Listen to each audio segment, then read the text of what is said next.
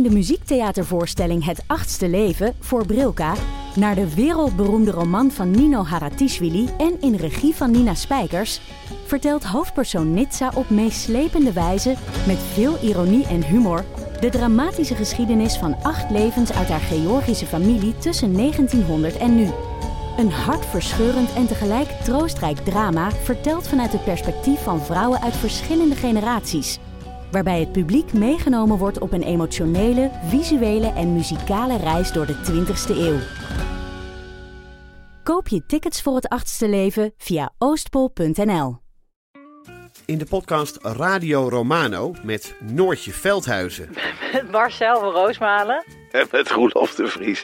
brengen we alle drie elke week een zogenaamde signalering mee. Wat heb jij nou weer bij? En aan het eind bepalen we wie de winnaar van de week is. Echt een angstcultuur Lege huls die je er bent? Ja, dat gaat eigenlijk altijd onvriendelijk.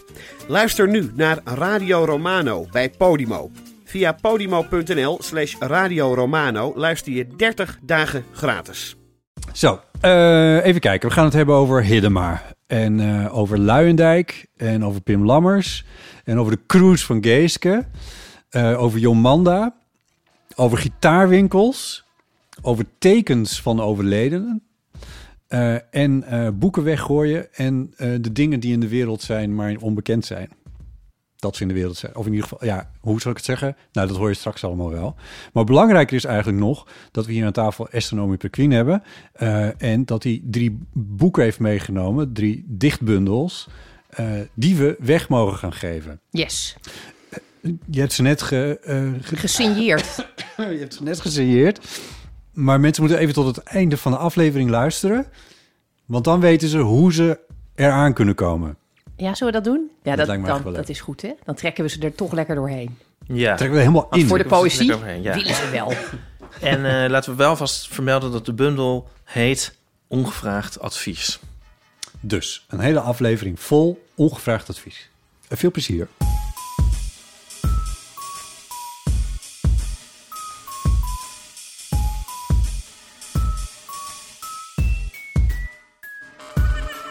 Welkom bij Deel van Amateur, aflevering 271 met hier aan tafel Ipe Driessen. Hardo. Mijn naam is Botte Jellema en ook aan tafel zit Esther Naomi Perquin. Hallo. Hallo, wat leuk dat je er weer bent. Je was een keer eerder te gast, dat is 100 jaar geleden. Nou, eh, ja, bijna drie jaar geleden. Toen hadden wij gezegd, nou komen wij een keertje naar Rotterdam, want daar woon je. En eh, toen kwam er een pandemie en toen kwam het leven en toen kwamen er nog andere dingen. En uiteindelijk zijn Ipe en ik, wij hebben Rotterdam nooit gehaald. Nee. Nee, we zouden ook optreden met onze theatershow, is ook niet doorgegaan. Je ziet ook wat het met Rotterdam heeft gedaan, jullie afwezigheid. Ja, Het bloeit helemaal op. wordt verloederd.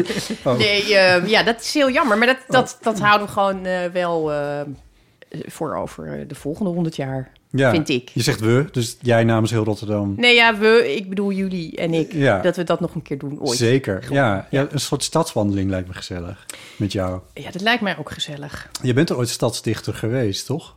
Eh, ja, dat is ook 100 jaar geleden, zeg maar 200 jaar 200 jaar geleden. in deze telling. Ja, voordat je dichter des vaderlands was zelfs nog. Ja, het was eigenlijk een oefenrondje, wist ik toen nog niet. Maar het is heel eh, leerzaam om je tot een stad te moeten verhouden. Ik ben ook niet zo'n fan eigenlijk van stadsdichterschap, omdat het heel vaak leidt tot odes. En ik vind odes nooit heel prettig. Moest je, o- oh, moest je oderen? Nou ja, het, het is een soort stille, onuitgesproken verwachting dat je dan ehm, ja, echt liefdesverklaringen gaat schrijven. En ik, Hier, de hef.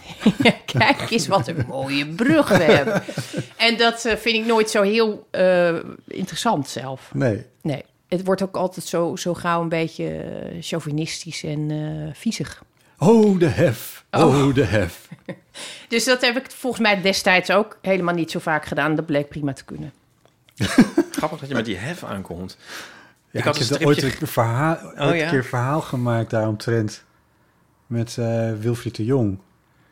Die heeft een boek geschreven met iets wat zich daar ook afspeelde. En zo, toen ben ik met hem Ja, die, daar dat er iemand gegaan. afspringt volgens ja, mij. klopt. En dat schijnt echt gebeurd te zijn. En, eh, en toen ben ik met hem naar de hef gegaan om daar dat verhaal op te nemen. En toen heb ik natuurlijk ook een beetje uitgezocht wat het dan eigenlijk voor plek is. En dat vond ik eigenlijk wel heel, heel erg leuk. Ja. Nou, ik heb een stripje gemaakt van... ehm, behalve de kubuswoningen en de Erasmusbrug... en, nou, en dan honderd dingen... Noem maar nou eens één ding dat leuk is aan Rotterdam. en eh, had ik voorgelegd aan een verstokte Rotterdammer van mis ik nog dingen. En toen zei hij de hef. De hef. En ik dacht, Nee, oh, dat je nooit van gehoord. Nee? Oh. Nee. het, is, het is ook de brug die eh, Jeff Bezos eruit wilde laten schroeven... om zijn eh, grote schip Oh, ja. uit, wat was het, maar, maar Moerdrecht of zo te laten, kunnen laten... Ja, je moet daar langs en dat kon niet, geloof Ja. ik. Ja, dat vond ik dan wel zelf weer heel leuk. Ik ook. Ja, als je echt heel veel geld hebt en je zegt... ja, sorry, mijn, mijn boot is te groot. Mag ik jullie brug even Afbreken. op- afbreken? Dat, is, Jullie- dat heeft een soort schaamteloosheid... waar ik ook 100 jaar- alweer eigenlijk een beetje voor val. Maar ik geloof, het is niet doorgegaan, toch? Nee, Uiteindelijk. nee, nee, ja. nee. het ging niet door. Ik weet niet hoe ze dit dan hebben opgelost, maar ja, goed. Misschien heeft hij hem met een onderzeeër neerwaarts getrokken. Lijkt me eigenlijk Je nog kan hem gewoon laten vollopen. duurder. Ja. Of, met een paar enorme helikopters. I don't know. Anyway, we moeten ook nog even hebben over wat serieuze dingen des levens. Eh, en hier hebben we de hele week zijn... Bij alle drie zijn hier eigenlijk de hele week wel mee bezig geweest. Eh, en toen kregen wij een heel mooie brief van een luisteraar van ons. Ik dacht, als ik die nou even voorlees... dan kunnen we op basis daarvan er misschien nog even iets over zeggen. Eh, het is een brief van Silva. Een mailtje was het. Hoi Botte en Ipe. En Esther verzin ik er nu eventjes bij. Eh, toen ik vanochtend wakker werd, zag ik het nieuws over de bedreigingen aan het adres van Pim Lammers, die zich gedwongen voelde zich terug te trekken uit de kinderboekenweek. Wat ontzettend naar en heel erg jammer voor hem en voor alle kinderen en volwassenen in Nederland. Het is onvoorstelbaar dat iemand die schrijft over dat iedereen er mag zijn, hoe of wat je ook bent of wilt zijn, zo behandeld kan worden. Hopelijk zien de meeste mensen in dat zijn verhalen super belangrijk en actueel zijn om dit soort nare, ongegronde veroordelingen in de toekomst te voorkomen. Ik vond het heel leuk dat hij bij jullie in de podcast was en heb daardoor zijn gedichten leren kennen. Ik ben er dol op en ik vind het heel cool dat hij op scholen met kinderen in gesprek gaat over regenboogthema's.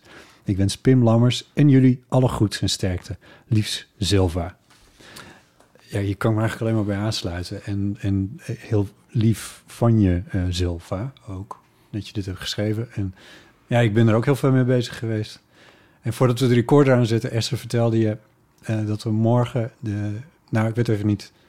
Vrijdag, dus dat is de dag van publicatie van deze podcast ook. Dan verschijnt er online bij NRC in ieder geval, dus het zal wel in de zaterdagkrant dan Ja. zijn. Een eh, artikel van jou ook, waarin je je hart even lucht.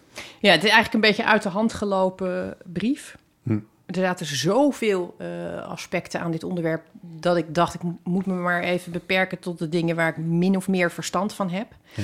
Eh, in mijn geval zijn dat eh, bezorgde ouders, heb ik redelijk verstand van. En ja, ook hoe misbruik werkt, heb ik verstand van. Deels omdat ik in de gevangenis heb gewerkt, dus daar heb ik wat ervaring op gedaan. Maar ook omdat ik gewoon een kind ben geweest en een meisje. En ja. ja, ik dacht, het is, het is helemaal niet een onderwerp waar ik normaal gesproken nou echt op zit te azen van daar ga ik nou eens lekker over schrijven. Nee. Eigenlijk gaat het ook helemaal niemand aan, Nee. eh, vond ik ook. Maar ik dacht ook, misschien is het toch goed om even uit eigen ervaring te laten zien hoe dit soort dingen ook kunnen eh, werken. En Ja. waarom dat inmiddels eh gevraagde verhaal zo van nut kan zijn om te snappen hoe dat werkt. Want Ja. dat geluid mis ik soms nog een Ja. beetje bij alle mensen die zeggen eh, op de bres te springen en te beschermen en Ja. te bewaken. Ja. Dat mag van mij natuurlijk, daar ben ik helemaal voor. Ehm, maar juist dan moet je weten hoe dit werkt. Ja. En ik vind dat verhaal van Pim Lammers een uitstekend voorbeeld om te zien hoe dit werkt. Ja. En dat heeft hij goed geschreven. Het staat gewoon online trouwens. Iedereen kan het lezen. Dat hebben we- weinig mensen gedaan volgens mij. Maar je kan het gewoon vinden. Ja, ik denk als ik sommige reacties bekijk, denk ik dat mensen gewoon heel druk zijn eh, en, en een volle agenda hebben en dan echt enorm veel werk hebben aan hun eigen mening en daarom echt niet zoveel toekomen aan het eh, onderbouwen Ja, ja. daarvan. Of nadenken over. Ja. Het is toch een beetje alsof je je huis, eh, weet je, dat je op zolder begint te behangen en dat je fundering ondertussen ja, totaal rot is. dat, maar ja, goed, ik kan me dat ook wel weer voorstellen dat het zo werkt eh, in je hoofd. Hoe jammer dat soms ook is. Ja, ja. Nou, ik ben, ik ben heel benieuwd naar eh, wat je hebt opgeschreven. En eh, ik, ik, ik denk dat we gewoon even een linkje in onze show notes eh, zetten eh, naar dat artikel. Dan kan eh, elke luisteraar daar ook kennis van nemen. Eh, en misschien is het verder nog goed om te zeggen dat ik het heel eh, interessant vond hoe eh, eh, eigenlijk drie kranten dat al hadden gedaan. eh, NRC en Eh, Parool waren de eerste Volkskrant. eh, die eh, kwam van de week ook met een hele analyse over welke enge clubs er nou eigenlijk achter dit eh, verhaal zitten. Dat dit dus helemaal niet gaat. Het zijn wel bezorgde moeders die naar voren worden geduwd. Maar er zitten eigenlijk gewoon een paar heel enge mannetjes met hele enge ideeën zitten erachter. Die ook veel te veel geld hebben trouwens. Eh, eh, en dat hebben ze allemaal ook opgeschreven. Die zal ik ook wel even linken in, eh, in de show notes. Ja, dat was trouwens ook nog een aspect wat, wat ik heb laten liggen, maar waar ik wel over na moest denken. Als je dat helemaal tot op de bodem gaat zitten eh, uitzoeken, dan Afpellen? zeggen ze eigenlijk Ja. ook: eh, iedereen die een seksleven heeft, zou niet iets met kinderen moeten doen. En dat, ja, daarmee verklaar je eigenlijk ook, ja, ik denk toch 99,9% van alle ouders, ja, toch een beetje ongeschikt. Ja. Wat mij wel persoonlijk oplucht, want ik heb drie kinderen en ik vind het enorm veel werk. Dus als ik op basis hiervan zou kunnen zeggen: Sorry, ik mag niet meer eh, ja, dagelijks voor jullie zorgen. Eh, want ik heb een seksleven, dan eh, ja, komt ook heel veel tijd vrij. Ja, dat is waar. Ja. En dat, dat geluid hoor je ook weinig. Maar ik denk dat heel veel ouders echt opgelucht zijn Ja. als ze hierachter komen. Ja, ja. ja. Nou, tot zover hierover, toch? Ja, ja, ik denk het, ja. Ja. En ehm, ja, nee, be- bedankt ook Silva namens mij. Ja, en heel veel sterkte Ja, aan. mooie mail. Zeker ook aan eh, de mensen om Pim heen en natuurlijk Pim, Pim zelf ook. Eh, en eh, hopelijk, eh, hopelijk komen we toch een stapje verder uiteindelijk. Oké, goed. Ehm, zoals gezegd, Esther, we wilden je al heel lang uitnodigen. Volgens mij heb je inmiddels al drie boeken geschreven. ehm, dichtbundels dan. Hebben jullie, hebben jullie het gesprek van eh, drie jaar geleden teruggeluisterd of niet? Ik niet. Jij wel? Nee, st- stukken heb ik geluisterd. Oh, echt? Ja, en jij? Esther? En niet recent, Nee. maar ik denk dat ik het zeker na die tijd nog wel... Ik denk dat ik het nog twee keer denk ik heb teruggeluisterd. Oh, echt? Ja, dat klinkt nu toch een beetje eh, raar. Hm, Maar nou, het was heel leuk ook. Ja. En toen ik terugging van jullie... Ik, negen maanden later ben ik bevallen van een dochter. Wil niks eh, insinueren, maar ik stel alleen Negen vragen. maanden? Ik stel alleen eh, vragen. Ja, precies ja, negen maanden nadat ik hier was. ik stel alleen maar vragen. Ja, nou, En eh, dus nou dat, ja. dat heeft natuurlijk ook wel de, de boel een beetje... Volgens mij toen jullie met jullie voorstellen... die uiteindelijk door corona niet doorging... toen was ik net bevallen. Toen dacht ik nog, nou, dat red ik waarschijnlijk niet... om dan nog met een soort navelstreng over straat te slepen... om naar dat theater te kunnen. Maar eh, ja, ik geloof dat twee dagen na haar geboorte brak corona uit. Dus Ja. er zat, zit echt een, een heel tijdperk ineens tussen... terwijl het echt maar een paar jaar geleden is. En we zien er ook Ja. alle drie nog ja, intens fantastisch uit. Dus dat Misschien is heel. Dat is- opmerkelijk. Ja, dat is opmerkelijk hoe goed we eruit zien. Hoe goed we er doorheen is, zijn Het is toch jammer dat dit alleen maar audio is, wat dat betreft. Ja. ja. Ja, Oh, grappig. Eh, eh, maar Ipe, wat hoorde jij dan? Nou, hij was heel lang. Oh, Tweeënhalf uur. Ik dacht Echt? van, we, we kunnen ook, we kunnen ook eh Esther kan gewoon thuis blijven. We zetten gewoon deze nog een keer online, want wie weet dit nog. Oh ja. Nee, maar het is echt een leuke, echt een aanrader om die te luisteren. of om nu te blijven luisteren. ja, Ehm, nee, ik vind het grappig dat je ook weer heel veel vergeet. Ehm, ja. maar op een gegeven moment, ergens na een uur, dan klaag jij, Esther, dat ehm, het eh, te veel een interview is. Oh, Ja. ja, dat is typisch iets waar ik dan over klaag na een uur. Echt een uur lang vol de aandacht. En dan, oh ja, het lijkt me toch een beetje te veel eh, op een interview.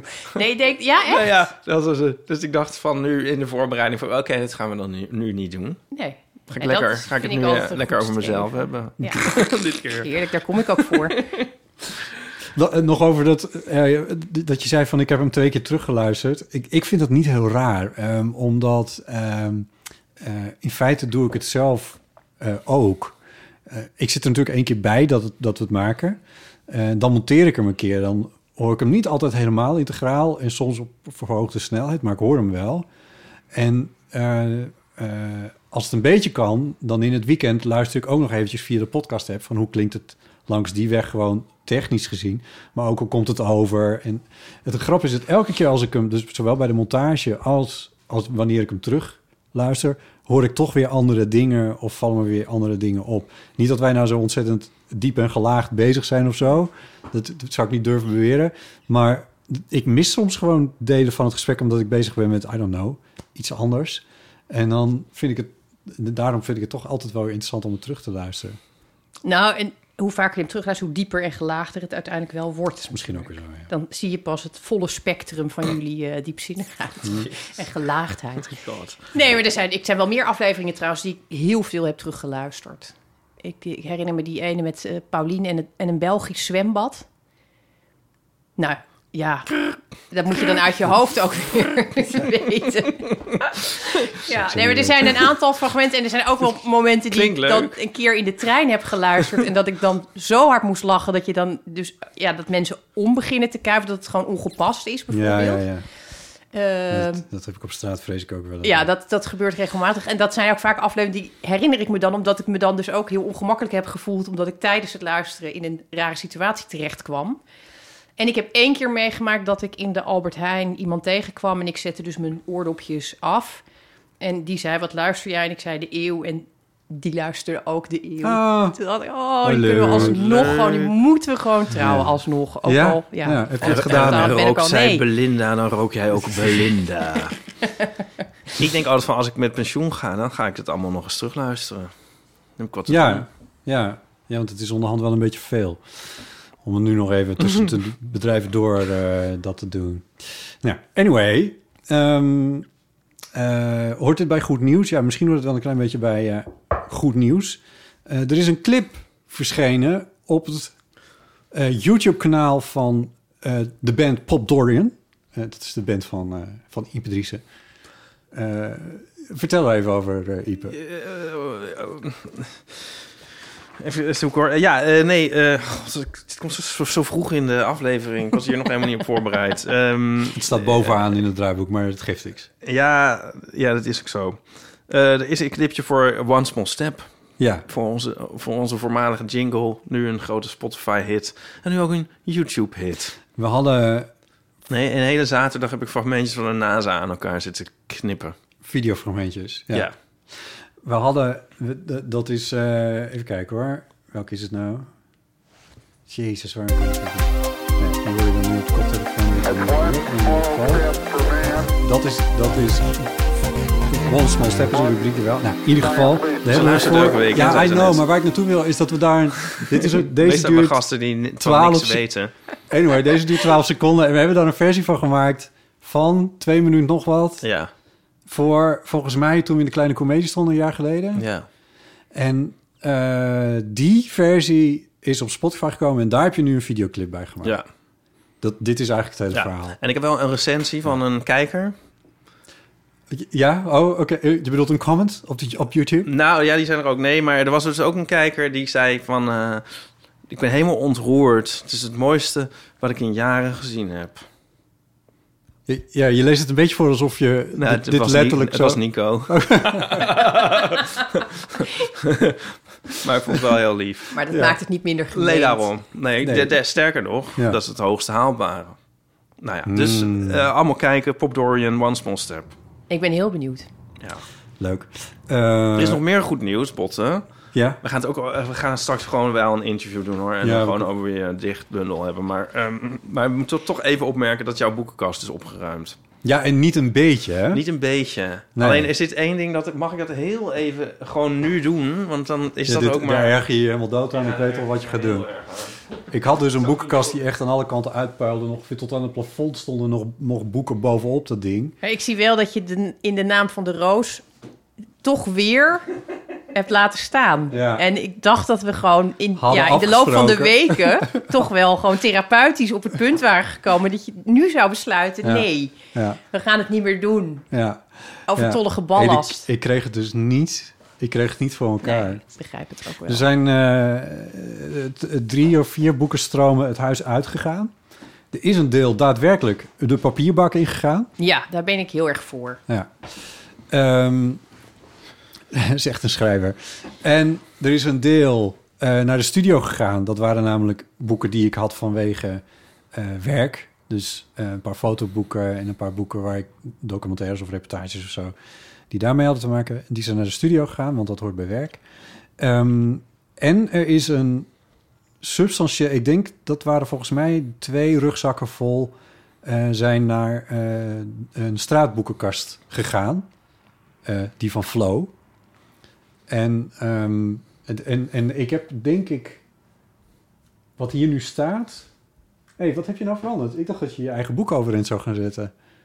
Nee, ik heb op die, die, die song die, die diagonaal lag, die heb ik nu Ja. gelegd. Oh, Ja. Ja, en die, Ik ook en die Willem Melchior eh, heb ik ook eventjes net even... eh, dat gewoon plat ligt. ja, ik had... Oké.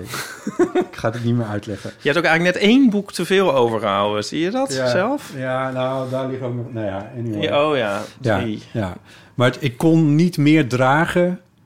Ik, Oh ja. ik ben een keer apart met twee tassen naar, naar de papierbak gegaan... en een keer apart met twee tassen naar, de, naar het straatboekenkastje gegaan. Ja. Zoveel boeken zijn eruit En als je dan naar die papierbak loopt met die twee tassen, heb je dan toch een soort walk of shame gevoel? Of doe je dat wel echt met volle overtuiging? Nee, dat is wel met schaamte. Ik deed dat eh, om eh, negen uur s avonds. Dan is het donker. Je had een paar lege wijnflessen bovenop gelegd, het leek alsof je naar de glasbak liep. Ja, die zoals normale ernaast. mensen. Ja, normale mensen, Maar ja. het kan ook een soort, juist een soort... eh, ja, het omgekeerde walk of shame zijn van... Ik heb thuis nog zo'n zo'n eh, weelde aan boeken. Dit is gewoon wat overschot Ja. dat ik deel met de massa's. Ja, ik Nou, het vind echt dat mensen moeten daar heel bewust stelling in nemen. Ik, vind dus helemaal niet, ik ben dus helemaal niet tegen het weggooien van boeken. Ik, ik- kijk, dingen die goed zijn of goed kunnen zijn voor iemand... die kun je prima in een rouleersysteem brengen. Maar er zijn Ja. ook boeken waarvan je gewoon zelf moet constateren... dat het niet de bedoeling Nee. is dat het andere mensen ooit zal bereiken. gewoon uit angst dat iemand denkt dat het een goede roman is of zo. Of, of gegrepen wordt door, door een pruldichter. Of, nou, dat, omdat je, je weet niet hoe dat mensen hun leven kan verzieken. Ik vind dat je daar ook een verantwoordelijkheid in moet hebben.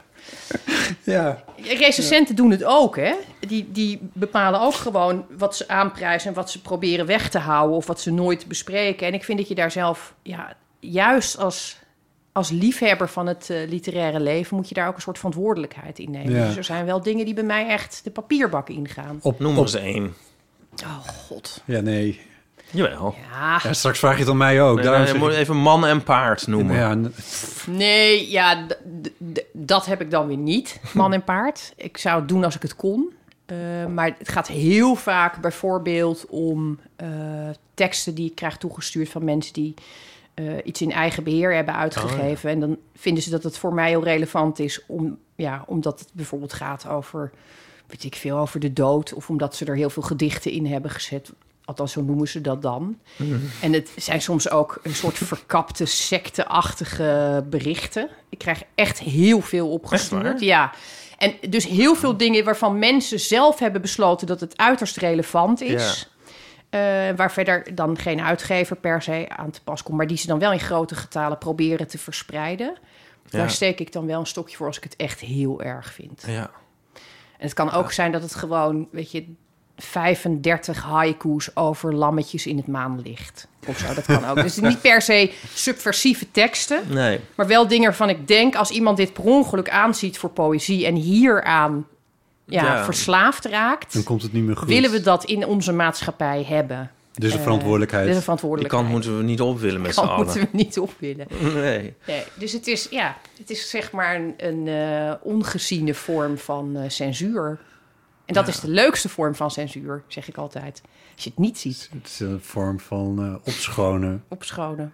Ja. Zelfreinigend vermogen van Ja. het eh, literaire systeem. Ja. Ja. Ja, en dan als voordeel dat ik hier maar een heel klein boekenkastje heb. Dus dit, is, dit, dit moet het zijn. Er kan, eh, er kan gewoon niet veel meer bij, anders komt het er bovenop te liggen. Dus Ja, over, ja, is het. het is niet echt een diepe, hè? Je kunt niet Nee. dubbel gaan zetten. Nee. Oh ja, dat hoorde ik laatst ook iemand. Want dat doe ik dus. En dat Ja. is eigenlijk heel vervelend. Omdat je steeds dus ook boeken koopt... waarvan je Oh, denkt dat je ze had, maar niet zeker weet. En dan blijken ze erachter te staan. En dan heb je dus drie exemplaren van iets op een Oh, gegeven ja, moment. ja. Dat is wel gewoon heel vervelend. ja. Wel makkelijk wegdoen dan, trouwens, daarna. Ja. Wij spraken een, eh, een vriendin laatst, die, eh, nou ja. Ja. die zien we niet vaak, maar die kwamen we tegen en die zei van, ehm, z- z- zij heeft geen berging of wat dan ook, Ge- gewoon helemaal niks van die aard, wat heel onhandig is. En eh, toen heeft ze besloten om haar kasten een stukje van de muur te trekken. en dan achter die kasten doet ze dan dingen die, die normale mensen, of niet normale mensen, maar die je normaal gesproken in de berging zou doen. Maar bedoel je dat bijvoorbeeld een tuinslang of een Ja, ja, dat soort Kussenset. zaken. Daar Ja. ging het over, ja, over die dingen. Ja, want dat wil je niet de hele En dat tijd zit in dan zicht achter de hebben. kast? Ja, maar ik, dit, dit lijkt mij zelf... Dus dat is net als met twee rijen boeken. Ja, nee, dat, Ja, dat vliegt mij een soort aan of zo. Daar krijg ik je er helemaal het benauwd van. Ja. En het ja. houdt zich een beetje schuil. Ja, het Ja, ja, staat er ja. zich achter te verstoppen. Ja. Ik heb hier in dit huis onder de trap, daar kun je heel moeilijk bij, want daar staat het bed eigenlijk voor. Daar zit een, daar zit een kast, best wel groot, heel handig eigenlijk. Behalve dan dat, dat je er dus niet bij kan. En ik weet nu dus eigenlijk niet helemaal wat daar nu in zit. En ik, maar een beetje hetzelfde wat jij van. Het kan best zijn dat ik dus dingen nog een keer heb gekocht omdat ze daarin staan en ik het dus niet meer kon vinden of zo. En Ik wat vind- heb je dan nou zo'n ruimte? Weet je, ja, shit. Maar ik hoor nu bij jou ook een soort lichte angst voor Om wat die- er de- gebeurt. Ja, ja. Dus, Dat is gewoon heel vaak dat mensen toch een soort dingenangst ontwikkelen. Dat je denkt, ik ga die doos niet open doen, want ik weet... Weet je, dan moet je er van alles mee. Alles doet ook altijd... Maar ja, ja. ik denk dat sommige mensen zijn daar wel veel meer gevoelig voor dan anderen. Bij mij doen dingen sowieso een beroep op me. Dus alles wat in beeld is... Ik heb het heel erg met waterkokers en zo. Dat je, je voelt gewoon dat ze ontkalkt willen worden... of dat, ze, weet je, dat er iets is. De he- ze willen de hele tijd iets van je. ja. Dus ik probeer ook zoveel mogelijk uit het zicht te houden. Ik heb dus heel, ja, het ziet er bij mij altijd heel overzichtelijk uit. Mijn huis heel, eh, zeker voor een huis waar drie kinderen wonen, is het best Minimalistisch. minimalistisch. Alleen als je dan de kasten open doet, dan zie je gewoon dat, ja, dat ik het probeer te vermijden om er echt orde in aan te brengen. Want het is gewoon veel. Het is vooral om het uit zicht te houden. Ja, het is heel veel werk. Ah, ja. Dingen zijn sowieso gewoon heel veel werk. Ik denk dat mensen dat voelen. Ja. En zoals jij nu over die kast vertelt, dan voel je gewoon dat er een soort angst zit om daar echt Ja. ja, niet alleen bij die kast hoor. Ik heb ook een hele collectie aan microfoons verzameld in de loop van de jaren. En daar ben ik eigenlijk ook een beetje bang voor geworden. ja, want het is, het is gewoon echt... meer dan de helft gebruik ik dus eigenlijk nooit meer. Maar het is er wel. En ik, ja, daar moet ik dus eigenlijk ook iets mee. Dus of ik moet ze wegdoen op een of andere manier. Nou ja, dat is ook... de En dit lijkt me een- extra eng.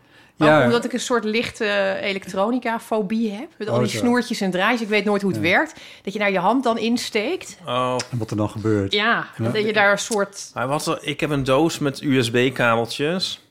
Er staat dan Oh, USB op. En dan heb je soms een heel raar kabeltje nodig. En dan ga je kijken. En dan, dan zie je van... Oké, deze heb ik 20 keer blijkbaar. Deze 15. Deze 39. Veel te veel. Alles, alles behalve het kabeltje dat je moet hebben natuurlijk, is er niet. Ja. En dan, dan kun je maar beter eigenlijk gewoon alles maar niet hebben... en denken van oké, ik ga nu even naar de winkel. Voor dat, want dan, dan zit je weer in zo'n hele...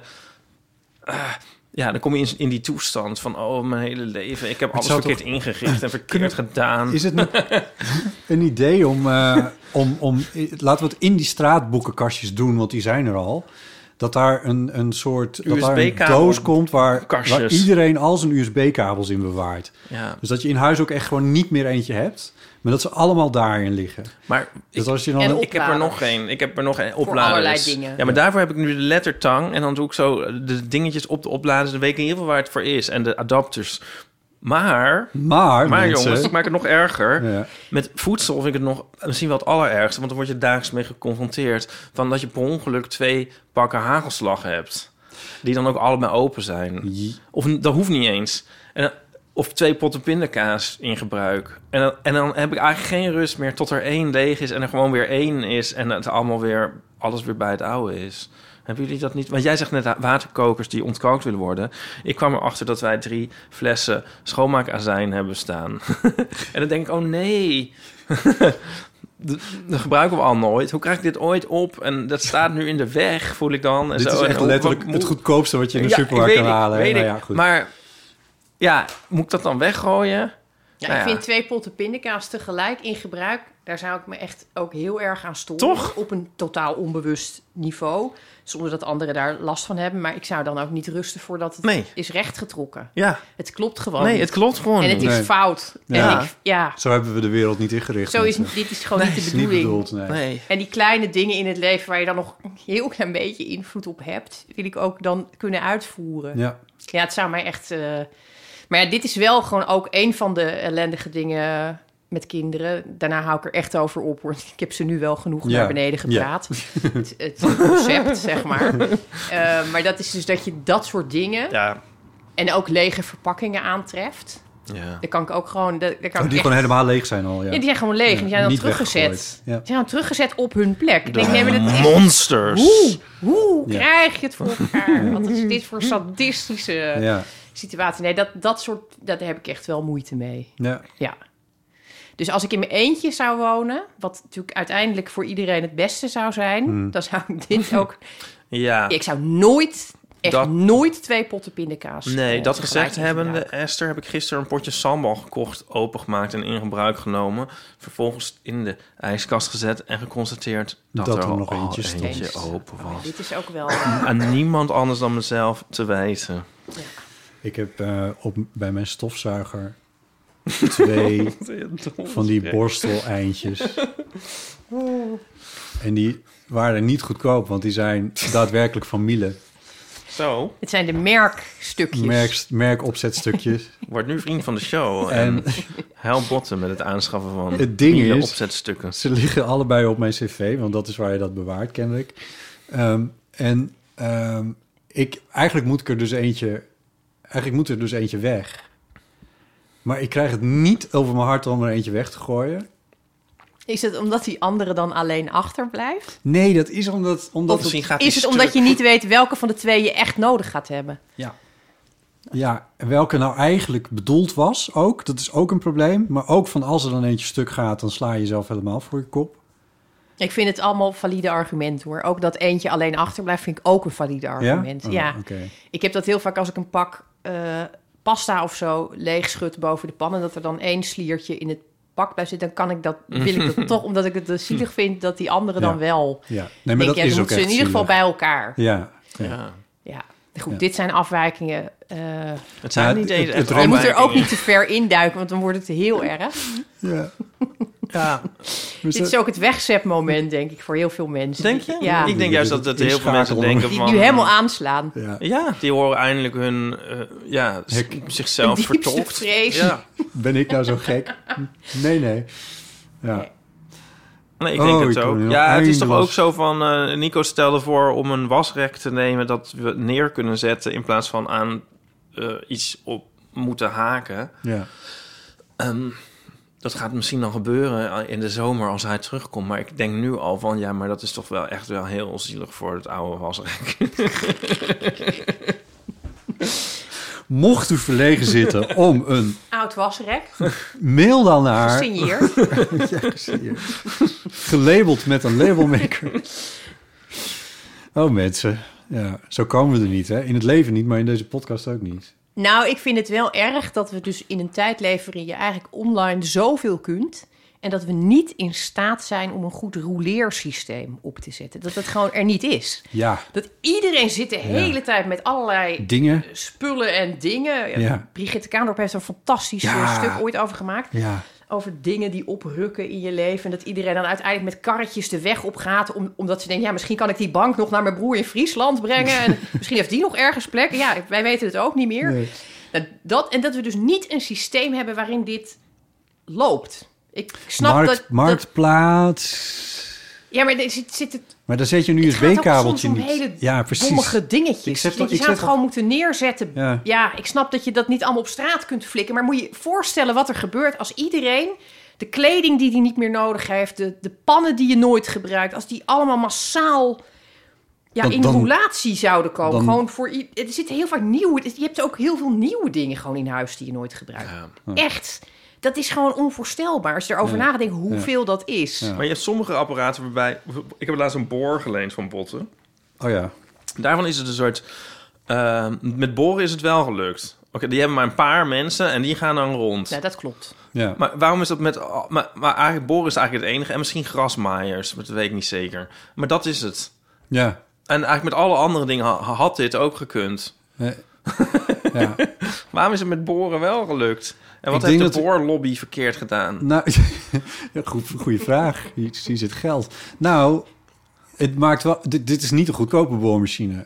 Die ik had. Zo. Nee, niet om mezelf. Nou goed, dat bedoel ik niet. Ik bedoel Hij om te zeggen, ook dat, dat heerlijk, opzetstukje voor me. Het was echt- ja, Het was als, echt goed boren. als Oh, een ik warm mes door de boter. ik ook niet. Ik Ik, durf heb Nico niet laten te boren. Ik ben Nee, al ja. Ik durf het echt niet. Ik Je ben altijd zo bang dat ik iets raak. En dan Of moet dat je er... doorgaan. Ja, ik sta dan al helemaal, dan ga ik al zweten. Voel ik als ik alleen al zo'n apparaat beetpak, Oh ja. dan worden mijn handen al een beetje vochtig. En dan glijdt hij ook nog weg natuurlijk, want het Oh is ja. ook altijd zwaar. Mhm. Er moeten ook altijd dingen in waarvan ik niet weet hoe het vastgedraaid moet Ja, worden. dat is ook een beetje te moeilijk dus- gemaakt. Ja, en dan heb je ook nog zo'n zo'n koffertje erbij. En dat doe je dan open. En daar liggen dan, weet ik veel, 35 soorten boordjes. Ja. Behalve die ene die je wil. Met allemaal cijfercodes. Ja. Waarvan ik denk, ja, ik heb geen idee waar ik precies eigenlijk in ga boren. Misschien zit er wel iets heel anders achter dan ik denk. Of een waterleiding, dat is mijn grootste angst. Of een elektriciteitsding. Of een ingemetseld lijk. Er kan gewoon van alles gebeuren als je gaat boren. Ik vind het zo'n eh, enge handeling. Ik snap niet dat mensen dat, dat zo En dan zou je net zien dat, cinematig kunnen. dat het lijkenboordje net even niet is te vinden. Precies. Dat je Ja. dan gewoon, ja... Maar Nou het punt wat ik er volgens mij wilde maken was dat Plumeau-ding, of weet ik veel, dat opzetstuk voor mijn eh, stofzuiger, het, weliswaar niet goedkoop, maar ook niet heel duur. En dat is een boormachine misschien wel. Ik denk dat dat het verschil is. Ja, het is gewoon... Een boormachine is overduidelijk iets wat je maar af en toe heel zelden Ja, dat- gebruikt. Dat is het ook inderdaad. Maar Maar Nou dat ja. is dan nog een soort deeleconomie. Maar ik heb het ook echt over totaal overbodige dingen... waar Ja. andere mensen, dat weet je gewoon... andere mensen liggen nu misschien wakker... omdat hun enige goede pan kapot is of zo. Dat, dat kan. Ja, En het feit dat het er dus allemaal ergens wel is... maar dat we niet in staat zijn om het zichtbaar en deelbaar en doorgeefbaar te maken... dat Ja. vind ik dan erg. dus eigenlijk pleit je voor een, voor een nationale dingen-database. Ja, of gratis af te halen dag of zo. Of dat Ja. iedereen gewoon één keer per week alles wat hij niet meer nodig heeft. Ja, dat is natuurlijk ook weer heel veel werk, snap op ik. straatkastje zet. Ja, of dat je dat buiten of zo, dat je een soort gratis koningsmarktachtige. Ja, Ja. Ik, ik zie allerlei bezwaren direct als ik het voorstel. Maar ik vind het toch heel raar dat iedereen zit met al die goed gevulde kasten. Ja, En dat, dat we niet in staat zijn en om dingen achter die kasten. door te Ja. sluizen. Ja. Dat- Ik heb het gevoel... Maar, Heb jij hier een gedicht bij? eh, dat we een gedicht eh, hebben hierbij. Zou dat kunnen kloppen? Het gedicht Een Kamer. Oh ja, ja dat heeft daar wel een beetje mee te maken. Ja, toch? Ja. Eh, misschien wil je dat voorlezen an- anders. wil je dat? Ja. ja. Uit je bundel ongevraagd advies. Denk je net dat, dat je het hele concept kinderen voldoende hebt eh, afgeserveerd... en dan krijg je dit er nog... Nee, maar dan pakken we even alles samen. Nee, dat is waar. Een kamer. Ligt de vuile was op metaforen en is het niet de vuile was? Is het een gymtas, blokkendoos, een tekening? Niet te achterhalen wat precies is afgebeeld. Is het niet op metaforen? Is het op de urgentie? Wie heeft er met de urgentie gespeeld? Waar is het woord dat ik net had? Een kamer, mijn hoofd. Hoe vaak moet ik dit nog zeggen? Haal je vingers uit het stopcontact. Leg de puzzels in de kast. Laat me even. Zet je wagens weg. Leg je leven aan de kant. Dan kan ik erbij met mijn drift, mijn waanidee van dichterschap, een dweil, een doek, boek dat ik had willen schrijven. Om nog alleen te kunnen blijven waar ik verdrievoudigd ben. Nu ik Lego zoek en veterstrik, bananenprak, schimmel, schimmeltrommels openfrik. Nu dit groeiende, vragende, behoeftige onafgebroken aan me hangt. Het belang van één gevonden woord volstrekt lachwekkend is. En ik en alles wat ik dacht in deze overmacht verviel. Gooi niet met mijn mooiste pen. Blijf van de laatste regel af. Raap je sokken van mijn ziel. Oh, wat heerlijk. Ja, Ja, ik neem altijd per bundel één plek waar ik iets van huiselijk leven door laat schemeren. oh ja. Daar ben ik altijd heel eh, En dat was deze. in. En heel vaak wordt dat gedicht dan ook eh, eruit gepikt door... Ja, door ja, sorry. eh, nou ja, niet door jou. heel vaak door jou. Nee, maar het is heel gek hoe dat werkt. Dat komt natuurlijk omdat ik dan een, eh, ja, een eh, meisje ben, denk ik. Dat, dat heel, heel vaak is de, gaan ze toch zoeken naar wat, wat is het... Wat is het vrouwelijke aspect of wat Oh, is het huiselijke aspect? Oh. Ja, dat is, het is heel eh, opvallend. Maar zelfs in de bundel die ik ooit over de gevangenis eh, schreef, was er toch nog iemand die meende te hebben ontdekt dat het ergens gewoon over eh, blij ouderschap ging. Was overigens totaal niet waar dat gedicht over ging. Eh, maar goed, laten we die kant niet meer eh, opnieuw opbewegen. Nee. Het ging gewoon echt over een eh, vieze, enge man. En ehm, ja, dus dat is heel opvallend dat ze dat altijd doen. Dus ik probeer het zorgvuldig af te wegen. Dat doe ik trouwens in mijn columns voor de Groene Amsterdammer ook altijd. Dus ik kijk, heb ik het deze week of heb ik het deze maand al over kinderen gehad... of iets gerelateerd aan het gezinsleven? Dan, Dan gebeurt dat ik niet nog een keer. voorzichtig in. Ja. Stom hè, eigenlijk dat je dat doet. Ja, je censureert jezelf een be- bijna Klopt. een beetje. Ja. Maar ik moet wel zeggen, het is... Maar dat is, waarom doe je dat dan? Want het is- dat, dit is het interviewdeel. Is- waarom doe je het dan? Is dat dan omdat Ik je bang te veel als een soort huisvrouw te worden weggezet? Of zo? Nou, het is ook omdat poëzie eh, zeg maar wel een plek is waar je je terug kunt trekken.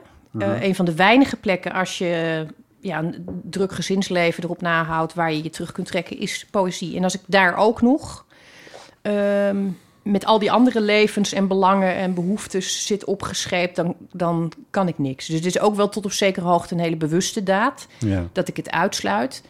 Eh, en het is ook niet een onderwerp wat me in mijn poëzie heel erg bezighoudt. Het is bij Nee. mij geen thema. Ik heb het heel vaak over eh, eh, identiteit of het wisselen van identiteit of Ja. het, eh, dat soort dingen komen er heel vaak voor. Antropomorfische-achtige dingen ook. Ik, het- tenminste, het steeg voor mij niet uit eh, eh, ongevraagd advies eh, op wat je net beschrijft in ieder geval. Ik heb niet die indruk gekregen van dat het kleins en huiselijk is of zo. Ik, ik ervoer het meer als een...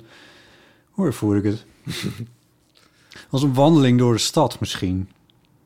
Met observaties en ehm, bedachte observaties en angsten en verlangens en in die categorie zat het voor mij meer. Oh ja. Nou, dat vind ik wel fijn. Het had een buitengevoel voor mij. Ik weet niet precies waarom, maar dus, dus, dus misschien als je dat bewust hebt gedaan om het, om het huiselijke en het binnen eruit te houden, dan is dat wel voor mij wel redelijk gelukt. Waarom koos je dit eigenlijk, eh, Ipe? nu begint het interviewdeel. Het, Nee, het kijk, kantelt, hè? ik heb een aantal stickertjes. En ehm, daar zit... Hoe kom je nou ineens aan papier trouwens? Want wij, we hadden het er van de week nog over. Van... Ja, maar ik liep langs een boekwinkel en ik dacht... Oh. Eens even kijken of En daar lag het natuurlijk bovenop. papier te vinden is. Ja, Ehm, ehm, nou, ik vind het een gevarieerde bundel. Jezus. Ik mondeling deel. ogen onze kant op. Mag ik dit zeggen? Ik, heb, ik, ik kies hem nu uit, omdat, omdat hier een beetje samenkomt... waar we het net over hadden met kinderen Ja. en spullen en zo. En, eh, Nee, dat is heel dus, goed, eh, Dus het sluit gewoon heel erg aan. Maar Ja. het is ook eigenlijk misschien de afsluiting van dat onderwerp dan. Ehm, maar ik vind het grappig dat... Of grappig. Dat je is in, in, het, in de bundel en heel, opeens een heel persoonlijk inkijkje, zou ik maar zeggen. Krijg je het gevoel als lezer. Nee, ja, dat is het Ja. ook wel. En het gaat natuurlijk ook heel erg over het veroveren van ruimte. En daar gaat deze bundel zo... De, die hele bundel gaat eigenlijk heel erg over macht... en wie de macht neemt, wie de macht krijgt... wie de macht afdwingt. Eh, er zitten ook heel veel gebeden in. Eh, Het is natuurlijk ook een, een, een vorm van macht... die mij altijd wel interesseert. Hoe, hoe, hoe je van God iets engs maakt... en hoe je van God een wapen maakt... en hoe je van God een klem maakt. Eh, dat, dat soort dingen. Dus het gaat heel veel over macht en wie welke plek in mag nemen. En eh, ja, ik vond het ook wel gewoon lekker om even een beetje te klagen over. Hè, dat ik eigenlijk ja, best een briljante dichter had kunnen worden... als ik niet de hele tijd die Lego-blokjes moest opruimen... en die En je favoriete vieze pen broodtrommels. En eh, Ja. dan is mijn, mijn pen weer weg. Ja. Ja, dat, dat, dat is ook wel gewoon leuk, vond ik. Is het natuurlijk ook. Ik Ja. heb er nog maar één. Zal ik er anders nog eentje doen? Nou, ja, ja, ik bedoel ja. Oh ja, dit is, zal ik dat tussendoor zeggen? Deze las ik... eh, eh, ik, ik heb een paar voorgelezen aan, eh, aan Donny. En die zei toen bij eh, het gedicht Tellen... van, hé, hey, dat, is een, dat is een strip eigenlijk.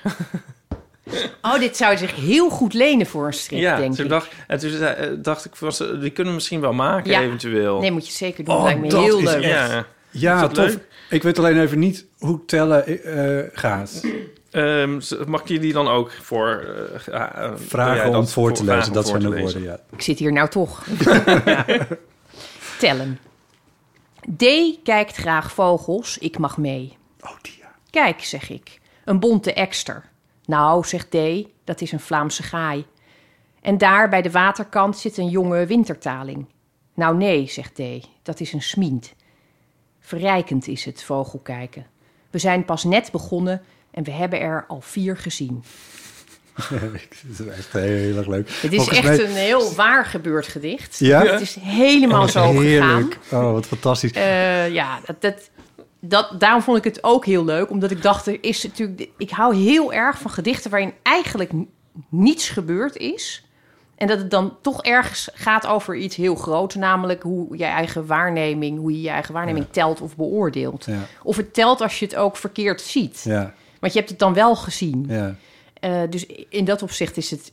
Ja, maar het is tegelijkertijd ook gewoon een heel klein, ja. grappig eh, dingetje. Volgens mij zette je hem op Twitter of op een andere social toen eh, vorig weekend die vogeltelling was.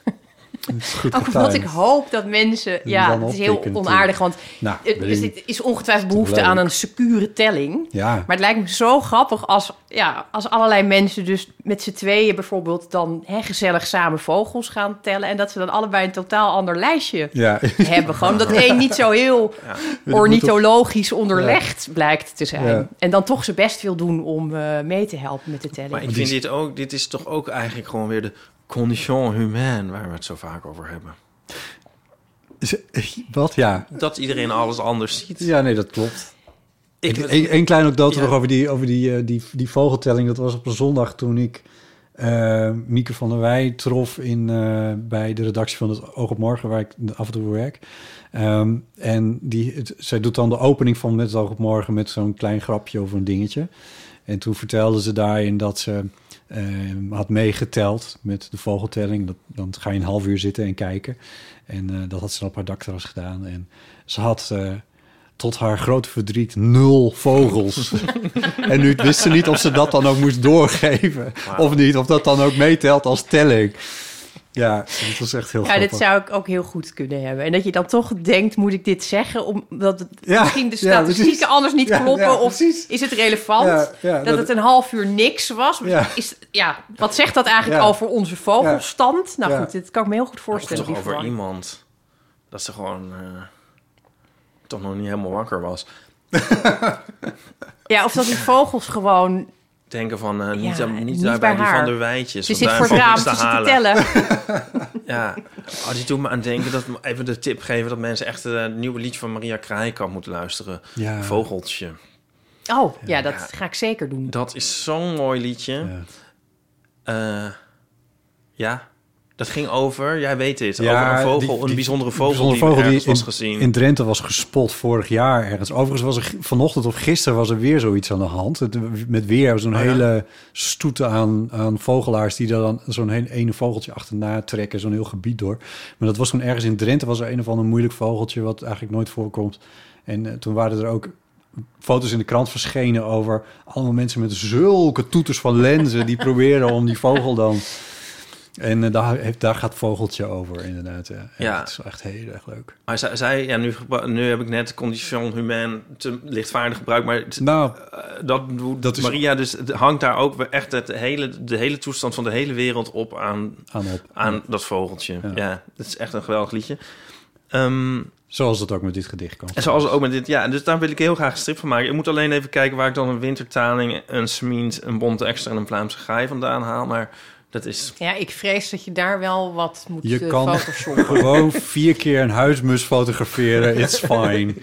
Ik heb ze natuurlijk wel een beetje... Ik heb die vogels een beetje aangepast op de klank ook. Ja. Want het moest wel eh, passen. Eh, maar ik, ja, ik, ik heb echt zelf een heel slecht eh, geheugen voor vogels. Ik kan in de strip wel nog weer vier andere afbeelden. Voor de kenner. En dan hebben we er... Ja, we acht. Dan heb al je er twaalf. acht. Oh, vier. Acht. Eh, Ja. hm, acht. Goed idee. Zullen we dan nog eentje doen? Ja, sure. Nog een, vind je dat goed? Ja, tuurlijk. Ehm, ja, eh, zou je dan willen eh, voorlezen Verwijt? Oh ja. Dat je dood bent wil ik wel geloven. Maar geen verjaardagskaart of telefoontje als ik ben verhuisd. Geen poging tot contact vind ik getuige van slecht ouderschap. Anderen worden bedolven onder signalen. Kleine gebaren van boven. Zien een vlinder in de tuin. Precies die ene regenjas. Een kerst te vroeg in bloei. De naam van een schip dat traag voorbij komt varen. Geloven dat het tekens zijn geweest. Tekens die ze sparen, ruilen en bespreken op feestjes. Wisselen blikken van ja, zo gaat dat. Er is meer tussen hemel en aarde, meer dan wij weten. Terwijl jij zelfs bent vergeten één keer als vogel terug te keren op een troosteloze dag, om zo vanuit een boom die ik passeerde te fluiten dat ik wist dat jij het was. Weer een vogel. Weer een vogel. Ja, misschien gaat die hele bundel wel eigenlijk gewoon veel meer over vogels dan ik ooit had eh, bedacht. Ongevleugeld advies. Ja, ehm, Vond je dit herkenbaar eigenlijk? Eh, nou, het ontroerde me heel erg. Vooral. Ja, ik vond het echt een heel ontroerend gedicht. Ja, want voor jou is het natuurlijk nog best kort geleden dat je je vader verloor. Ja, nou, een jaar en... eh, wat, ik weet niet wat voor maanden En het nu vier is. maanden. Een jaar en vier maanden. Ja. Ja. Ja. Ja, ik zit, nee, ja, het is, ja, ik zit niet te wachten op een, eh, eh, een vogel of vlinder, maar eh, nee, ja, het is wel, ja, het is gewoon een aangrijpend gedicht. Nou, ik kan me wel herinneren dat ik dat dus... Ik heb mijn vader heel jong verloren, dat ik dus dat heel lang heb gedaan. Het wachten op een teken. Maar ik was natuurlijk nog kind en dan heb je sowieso een soort magische... Ik heb ook wel eens getwijfeld of hij echt dood was. Ik dacht, het is misschien ook gewoon een manier... Ja, dat, ze, dat hij bijvoorbeeld eigenlijk gewoon op reis wilde of zo. Of dat hij gewoon vier kinderen heel veel werk vond... en dat hij eigenlijk iets leukers wilde gaan doen met zijn leven. Weet ik veel, naar Zuid-Amerika of zo als ontdekker. Dat soort fantasieën had ik ook. En dat mijn moeder dan gewoon had gezegd... nou, dan zeg ik wel dat je dood bent. Om, om hem een beetje de, ruimte te geven. Dus dat soort fantasieën had ik ook. Dat ik nog twijfelde of die niet echt toch nog wel een keer terug zou komen. Dat het allemaal een soort... eh, eh, ja, in- ja, ik dacht echt dat misschien is het wel gewoon in scène gezet. En dat heeft nog best lang geduurd dat ik die tekens hoopte te zien. En ik moet ook wel eerlijk bekennen, er zijn wel momenten dat ik toch denk, ja, het is toch wel heel toevallig dat hier nu net die, die fiets, hij had zo'n fietszadel, zo'n heel leren fietszadel, weet je wat, wat je ook in moet smeren met was of zo, of met Oh, ja. vaseline of Ja. ik weet niet, Oh, dat je het ja. soepel moet houden. Heel ouderwets eigenlijk. Je ziet het nu bijna nooit meer, maar ik heb dus wel eens momenten gehad dat ik een straat insloeg, een beetje somber gestemd of zo, of een beetje. En dat er dan zo'n fiets geparkeerd stond, dat ik dat toch dacht, ja, het is toch even een, een hint. Het is toch Ja, ja, even ja. een... Ja. En dat is natuurlijk heel logisch en begrijpelijk en menselijk. Eh, maar ik merkte ook dat dat op een gegeven moment afnam.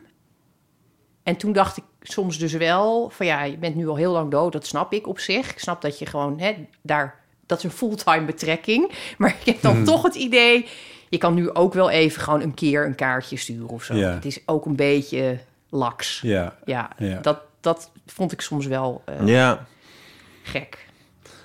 Om nou helemaal niks meer van je te laten Ja, horen. het is ook een beetje, ja, ik ben dood, ik kan niks. Ja. Eh, dat vond ik soms ook een beetje. ja, Nou, ik had wel laatst ehm, in Parijs, of all places, dat ik eh, even dacht dat mijn vader er aan kwam lopen. Maar het was gewoon iemand die echt op hem leek. Ehm, ook met zo'nzelfde jas en ehm, zonnebril en zo. Heel, ja, een soort opperste verwarring is er dan even. Maar dan denk je, oh nee, oh ja, nee, het is hem toch niet. En dan is iemand het toch gelijk helemaal niet, eigenlijk. Weet je wel? Ja. Ja. En werd je er blij of verdrietig van? Of iets ertussenin? Of niks? Ja, een soort verwarring is het eigenlijk. Ja. Ik weet het niet. Ik kan het niet om. Was ik maar een dichter? Ja, nee, ik vind het moeilijk om onder, onder woorden te brengen eigenlijk. Het rare is natuurlijk als, als je nu... Als je dat vogelgedicht ernaast zou leggen... zou je ook kunnen constateren... op het moment dat je je vader ziet lopen in de verte... is het hem heel even geweest. Ja, Je hebt hem heel even waargenomen. Dat is op zich natuurlijk... kan ook prettig zijn. ja, En daarna heb je dan weer de, de zelfcorrectie... dat dat natuurlijk niet zo is. En misschien komt die man dichterbij... en blijkt, blijkt hij er helemaal niet op te lijken. Dat kun je soms ook hebben met mensen... die ja. Echt schrikt van dichtbij hoe weinig ze eigenlijk op iemand lijken. Dan is het gewoon de vorm of het silhouet of Ja. de manier van lopen geweest. Ja, dat vind ik ook altijd merkwaardig. eh. Hij bleef er wel blij, maar was het dan net niet. Maar dus, maar dus is hij het dan echt niet. Oh ja, het was wel Leon die we in de kleine comedie zagen. Echt? Het is totaal ongerelateerd inderdaad. Ja. Wij menen dat we een vriend van Ja. ons zagen eh, in de kleine komedie. Die, die, en toen dachten we, nee, het kan hem niet. Dat kan toch bijna niet. Dus dat, Zal iemand anders zijn Ik wist niet dat jullie bevriend waren met Leon de Winter. Dat is weer een hele nieuwe wending. Eh, God. Maar nee, ik denk dat ik het netto toch wel leuk vond om even te zien, nu, als je, nu je dat zo zegt. Eigenlijk hetzelfde als dat ik eh, twee keer heel levens echt over hem gedroomd heb. En dan vind ik dat ook prettig. Ja, het is toch weer een soort even eh, weerzien eigenlijk. Ja. Ja, ik vind het. Ik, heb er ook nooit. eh, het is een beetje in dat gedicht heb ik het, heb ik het natuurlijk eh, enigszins smirend ook aangezet naar mensen die dat soort ervaringen uitwisselen op feestjes. Ook omdat het. Ik vind het helemaal niet erg dat je in een cliché betrokken raakt. Je, be- je bent zelf persoonlijk om de haverklap in een cliché betrokken. Je bent één groot lopend cliché over het algemeen als mens. Dat, zelfs dat dat is ook goed om te weten, ja. Eh, maar ik vind dan toch, soms worden die verhalen uitgezet alsof het toch echt wel iets heel. Ja, en toen, ja, en de dag Ja, ja, en toen kwam ineens die vlinder. Nou, toen dacht ik, nou, dit, dit, Dit is zo. hem zijn. En Dit ja, maar dit is. Ja, Ja. snap je? Dat, dat vind ik soms wel ingewikkeld. Dat mensen dat op feestjes kunnen bespreken op een toon alsof het toch echt wel een volstrekt nieuwe, unieke gebeurt. Maar tegelijkertijd denk je, ja, natuurlijk voelt het wel zo. Ja. En dat mag ook. Eh, dus ik, ik heb er niet echt iets op tegen. Eh, maar ik, als ik het bij mezelf opmerk, dan denk ik altijd: ach ja. Ja, natuurlijk zie je die fiets daar staan. En natuurlijk heb je dit blijkbaar nodig om dat zadel te beschouwen als. Waarmee je het ook niet uitsluit. Hè? Ik bedoel, Nee. Het is nog steeds mogelijk dat de doden allerlei signalen afgeven. En dat sommige Nou. mensen daar gewoon Ja. als een blind paard aan voorbij lopen.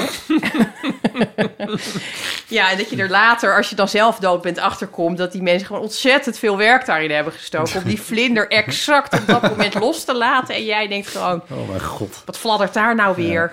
En verder met je leven. Ja, Nou, dat weet ik niet. Het lijkt mij we soms het niet wel uitsluiten. Nee, dat is waar. Lekker als je daar... Het lijkt me ook wel fijn als je daar lekker in kan... Ja, Hangen. hangen. Als je dat...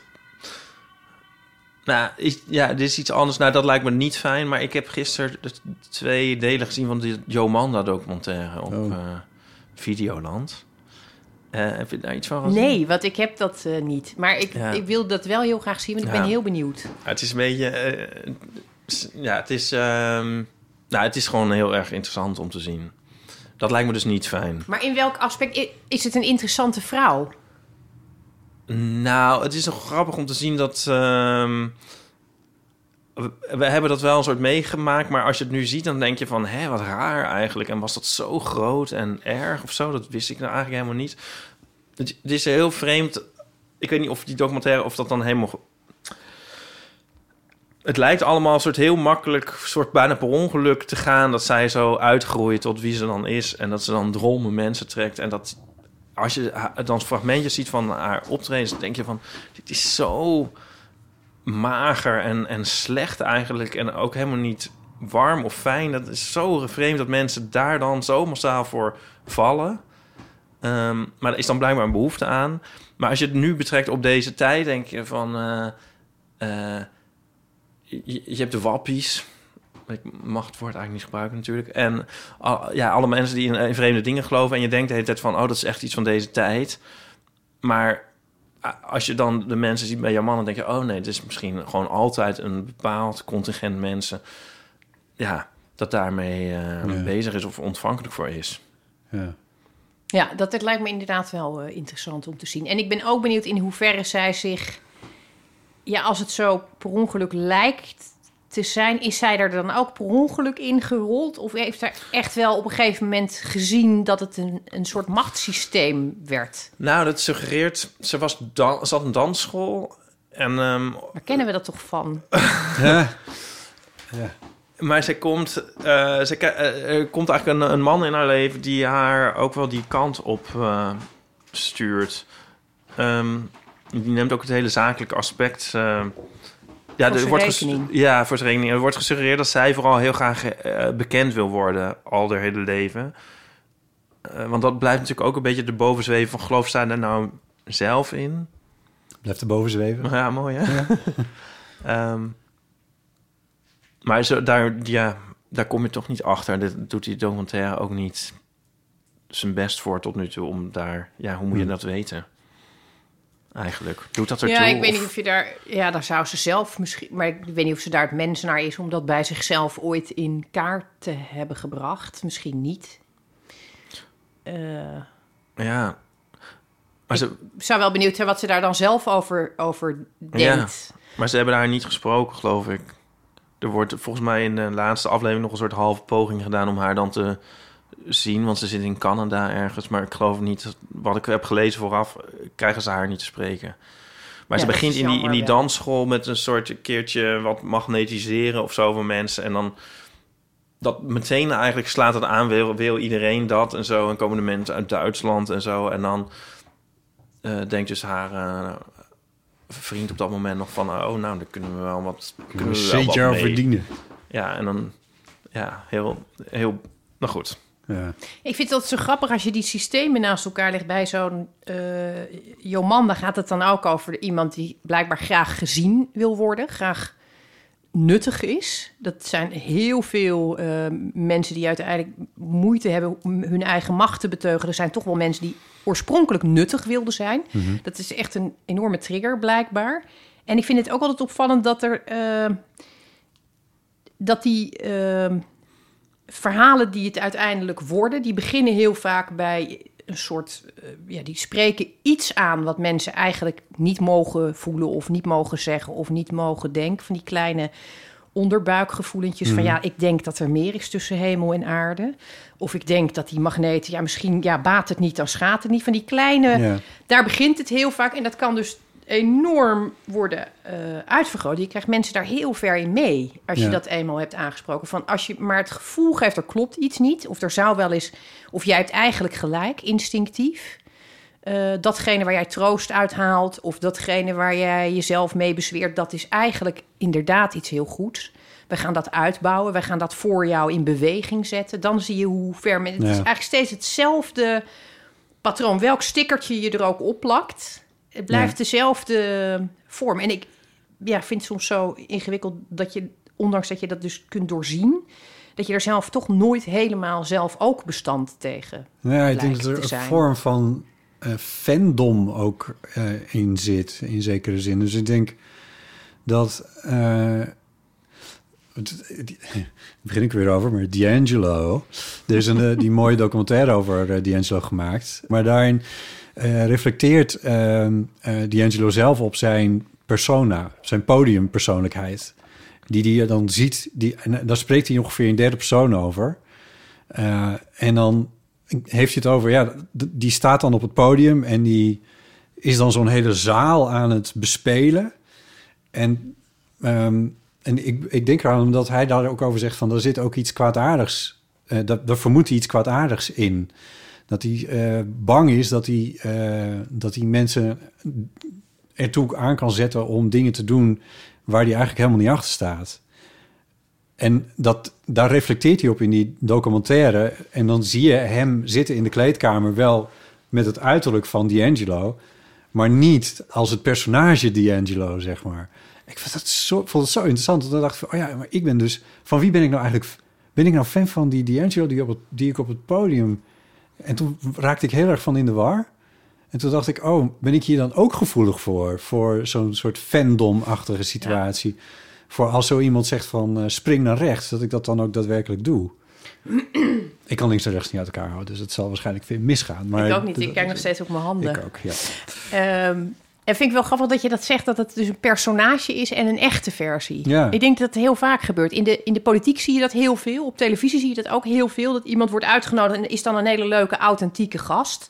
Lekker zichzelf. Mensen zijn daar gevoelig voor, die pikken dat op. Ja. Die vinden dat leuk. Die willen die gast graag nog een keer zien. Ja. En die gast komt dan nog een keer. En een ander programma denkt dan, oh, dat is, die, vind, die vinden mensen leuk. Die nemen wij ook nog een keer. Op een gegeven moment gaan ze...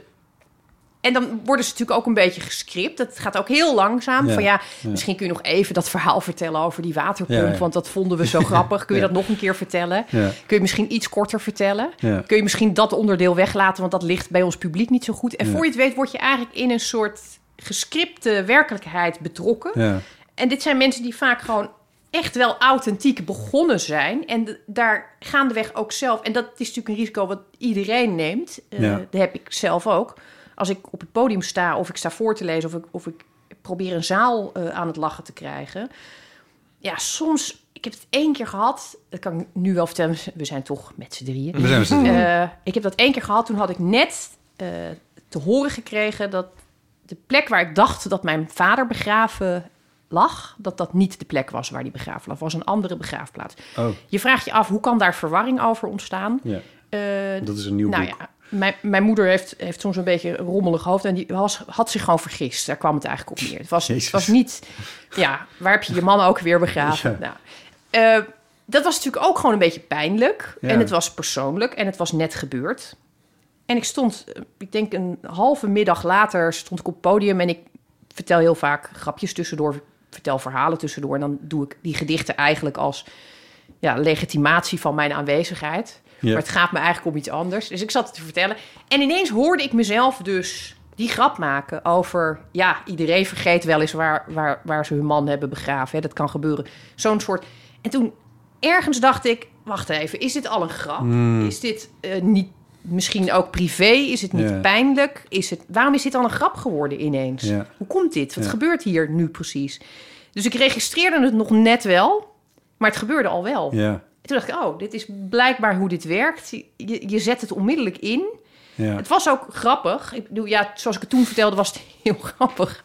Het is ook grappig. Maar het was ook nog helemaal niet door de ballotage van... wil ik dit eigenlijk wel Nee. inzetten of delen. Het wat- gebeurde ja. gewoon heel Ja, snel.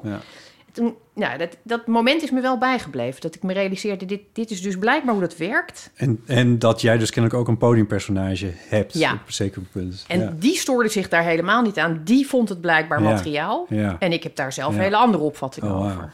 Oh, wauw. Dus ik, dat, eh, ja, en dit is maar een heel, het is niet zo dat, dat ik natuurlijk, eh, Nee, je was niet met- voor een, ja, snap je? Of een soort Hitler ik kan werd, nee. voorstellen dat dat heel In heftig inbeukt op je gevoel van eh, eenheid, zeg maar. Dat je Ja, je en op als je gaat die- splitsen, dat het bijna wel moet met, met Ja, of dat je die vraag op een gegeven moment niet meer stelt. Van wie ben ik nou? ja. ja, of je hebt een soort aan- en uitknop. Ja. Ja, dat, wordt dat wordt ook wel van... Dat wordt dan ook weer van Jomanda gezegd. Van, eh, op een gegeven moment dan is zij... eh, je, je, je hebt de mens Joke en het fenomeen Jomanda. En op een gegeven moment is ze die mens Joke helemaal kwijt, zeg maar. Dan Hmm. gaat het ook helemaal mis met haar. Maar eh, niet om eindeloos door te zeuren over Jomanda. Nee, liever niet. Maar eh, ehm, het is wel een interessant gegeven. Maar hebben we dat bij, de, bij, bij deze podcast niet ook, Botten? Dat wij personages zijn geworden.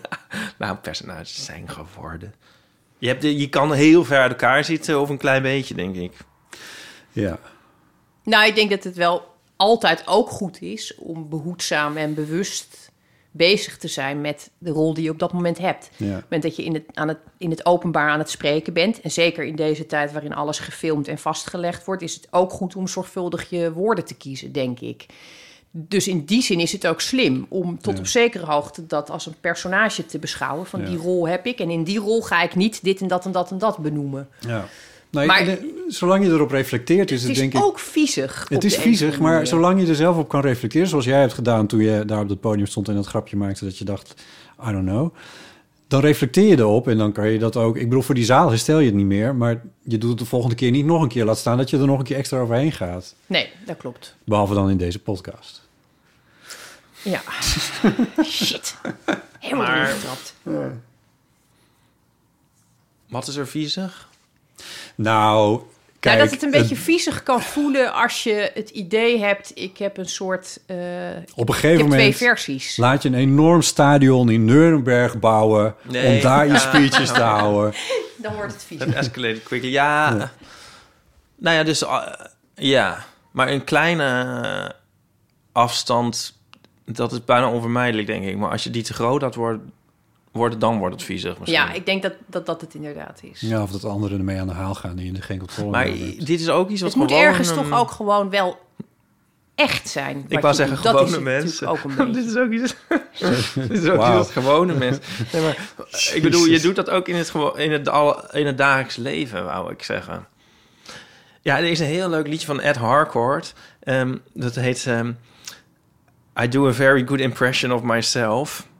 Daar moet ik wel eens aan denken. Dan heb ik bijvoorbeeld, dan ben ik heel beleefd leuk geweest tegen een eh, tante of zo. En dan, dan komt altijd het zinnetje in mijn hoofd van... I do a very good impression of myself. dan denk ik van, oh ja, dat was echt... eh, weet je wel, dan laat je de in, de Ipe studio, zien... in de studio heb ik jou wel eens aangetroffen. Ja, dat je een heel dat is heel volwassen erg. gesprek aan de telefoon. Dat en is toen zo erg. Oh, Hoorde je dat, zei je? ik deed een volwassen mens na.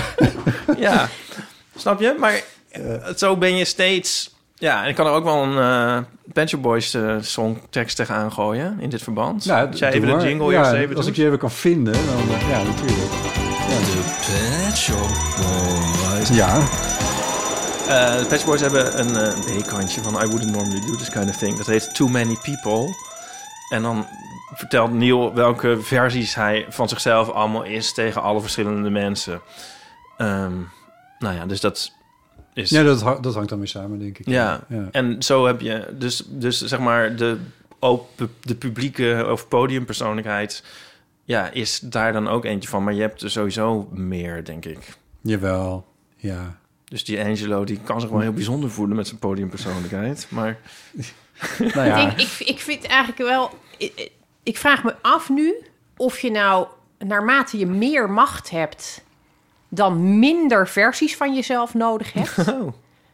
Of juist meer. Ik denk eigenlijk minder. Minder, ik denk ja. hoe meer macht je hebt... hoe Omdat- makkelijker het is om één versie te zijn. ja omdat, omdat je minder bekend bent dan waarschijnlijk. En omdat je het je kan permitteren Ja. om tegenover de een zo'n personage te zijn... tegenover de andere een ander personage. Maar als je eenmaal heel bekend bent, dan gaat dat opvallen. En dan heb je niet meer de mogelijkheid om te kiezen tussen al die en verschillende... dan doe je tegen je intimie, doe je, ben je, je je ene zelf. En tegen iedere, alle rest ben je de publieke persoon. I guess.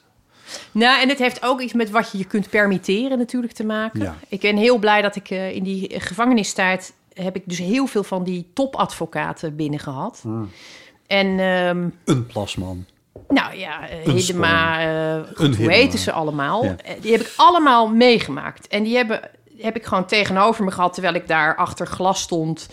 anoniem in uniform. Een van de honderd beveiligingsmensen die ze tegenkwamen. Ja. Dus ik heb heel goed hun gedrag nog kunnen bestuderen in de tijd dat, ja, dat, dat ik, ik zeg maar daar nul, eh, ik kon daar niks mee. Ik had Nee, verder niks aan die informatie. Niet, zij hoefde zich niet tot jou te verhouden. in ze waren ook niet in gevaar, ze liepen geen risico. Ja, dus nee, dat was zeg maar de. Dan kun je zien hoe mensen zich gedragen tegenover mensen die hiërarchisch gezien veel lager staan. Want dat stond ik natuurlijk. Was gewoon een, hè, Mhm. Ja. een ergerlijke obstructie tussen hen en de cliënt. En wat ze eigenlijk dat- wilden doen. Ja. is eigenlijk wat je dan bent.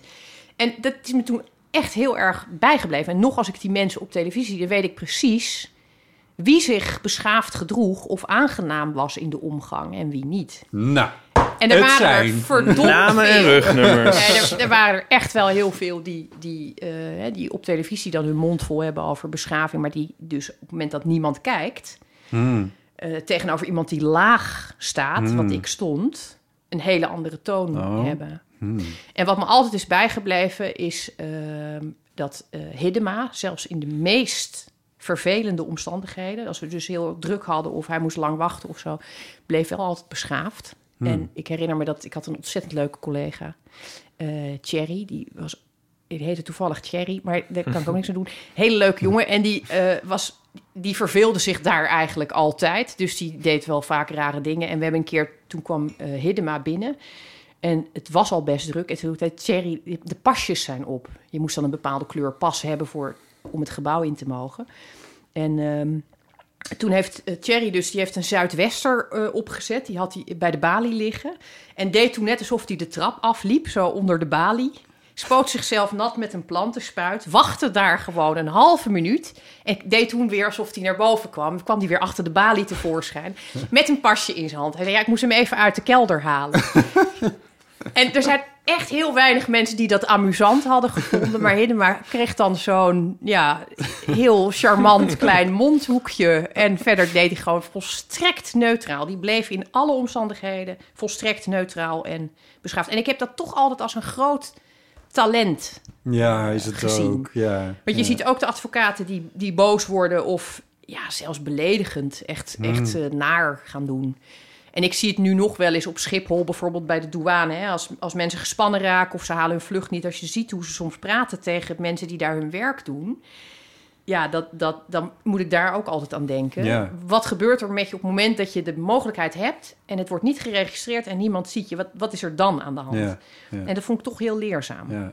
Ja. Het heeft me dus wel een soort ja, eh, onvoorwaardelijke sympathie voor Hiddema opgeleverd. Ja, Maar ja, die heeft Die in dat opzicht ook verdiend, vind ik. ja Dat later was, weer eh, verloren misschien. Maar goed, Ja, dat is ja. het. is een zullen zien. verhaal. Ja, precies. Ja.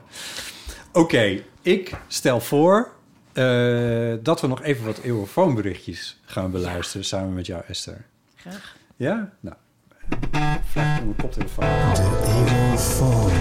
06 1990 68 71. Een van de berichtjes die we kregen is van onze goede vriendin uit Leeuwarden. Hoi levensrun, met Geeske.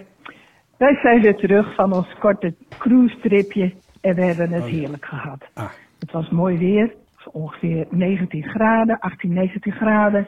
Dus dat was goed te doen. We hebben wei- weinig regen gezien. En ja, het is toch wel een groot vakantiepark, zo'n cruiseschip. Mega groot. Als je het voor je het eerst ziet, je gelooft bij je ogen niet. Het is een flatgebouw gelijk. 17 dekken hoog. Ja, eigenlijk 16, want eh, dek 13 hebben ze overgeslagen. Zo bijgelovig zijn ze dus wel.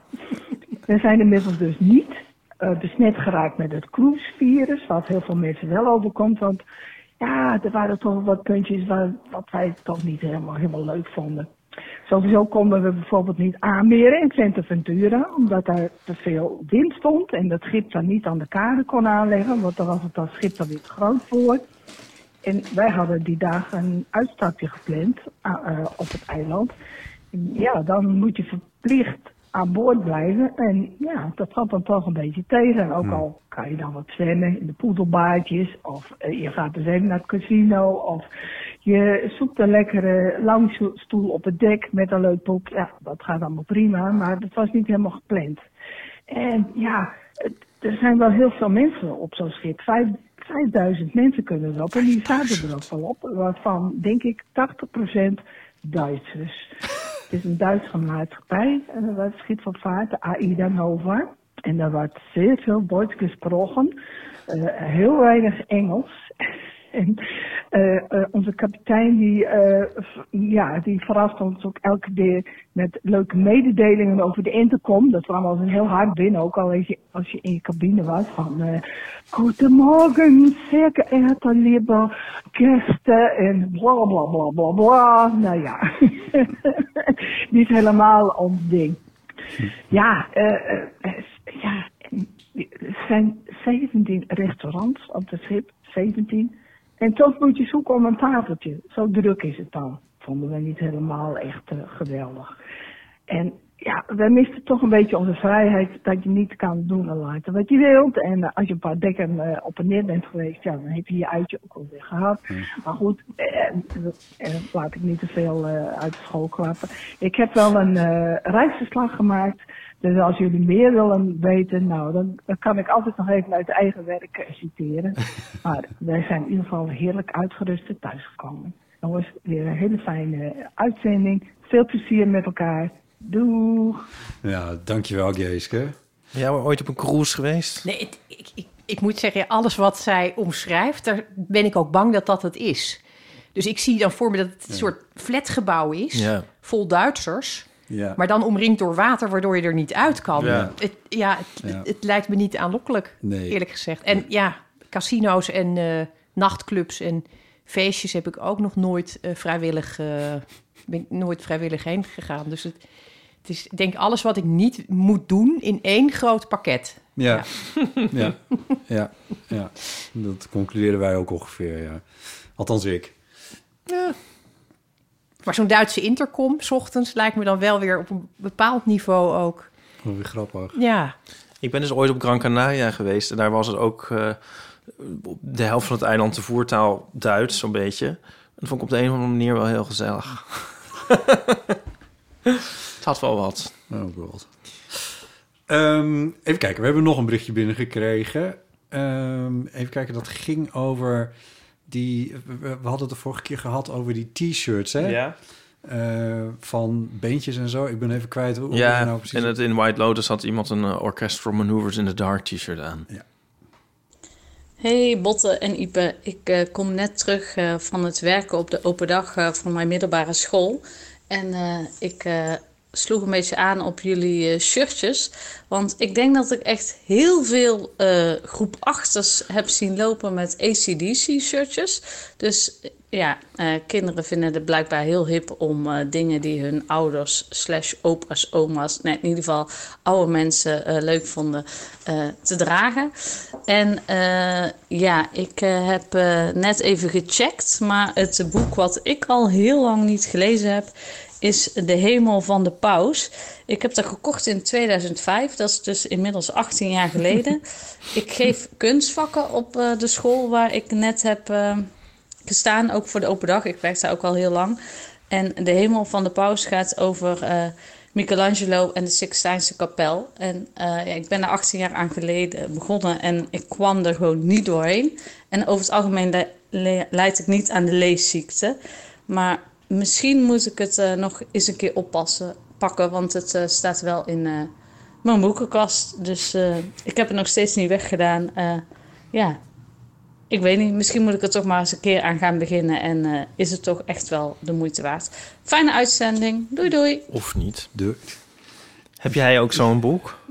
Ja, meerdere, maar ik heb ooit eh, advies gekregen van Nico Dros, de schrijver. Die zei, als het lang genoeg in je kast staat, heb je het ook gelezen. Oh. En sindsdien ben ik daar zo ja, kalm over geworden. Ja. Ja. Oh, wat heerlijk. En ik moet wel zeggen dat de afgelopen jaren is het echt heel erg geworden qua niet lezen. Omdat er gewoon geen, geen tijd of rust is. Hmm. En ik ben nu wel van plan, eh, ja, misschien ga ik, ga ik Twitter er helemaal uitgooien. En weer eens gewoon, eh, weet je, de, de tijd die je daarmee wint. Ja. Ja, het is, dat is natuurlijk het feit dat het zo gefragmenteerd is altijd. Social media kan overal tussendoor en lezen gewoon niet. Nee. Eh, maar het, het moet nu echt wel weer terug. Want ik, ik mis gewoon. eh, ik mis de, de tijd die je erin doorbrengt. Maar ik heb geen schuldgevoelens naar boeken.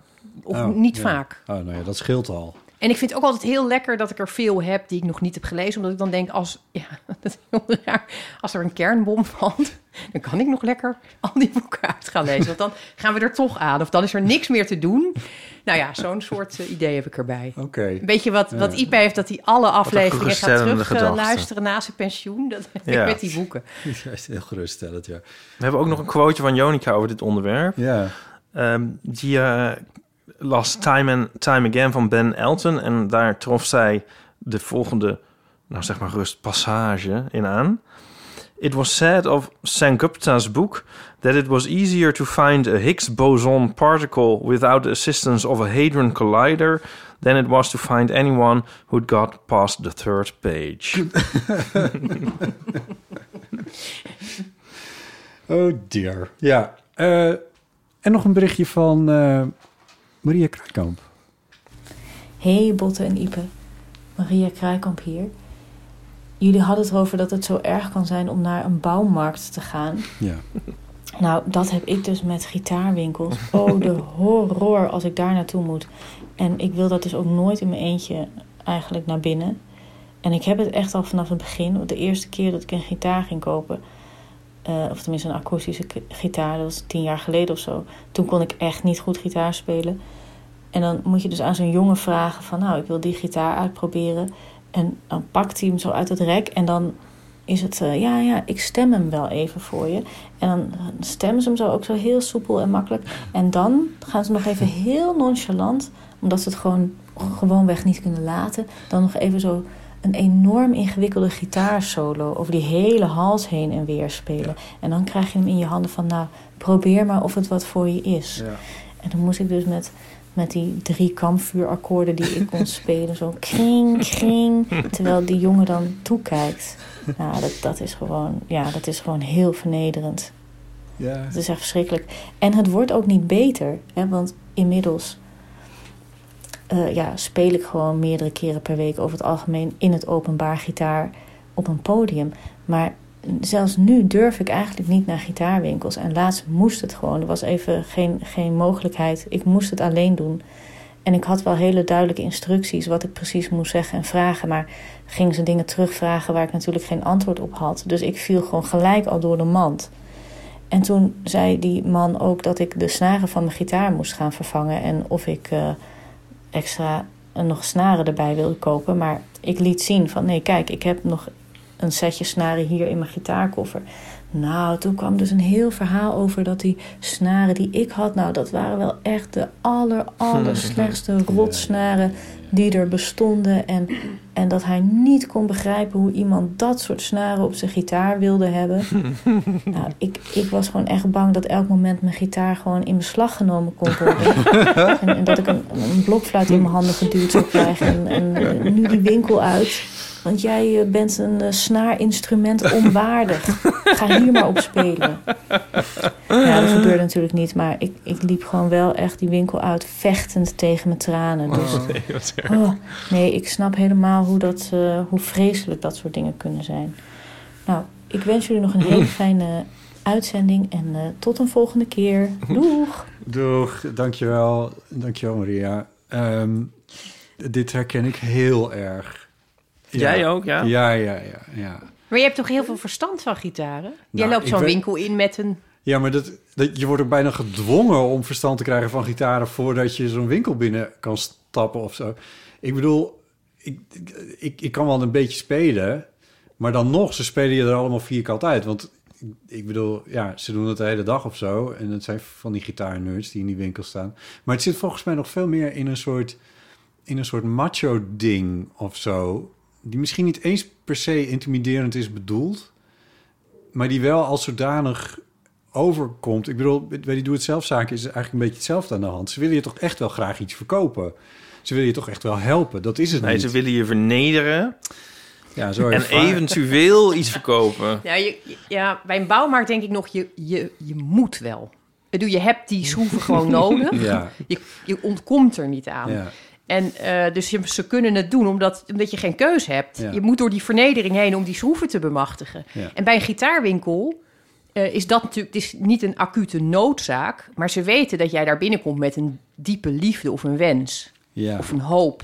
En daar pakken ze je denk ik op. Omdat ja, ik zou in alle twee gewoon liever niet ooit zijn.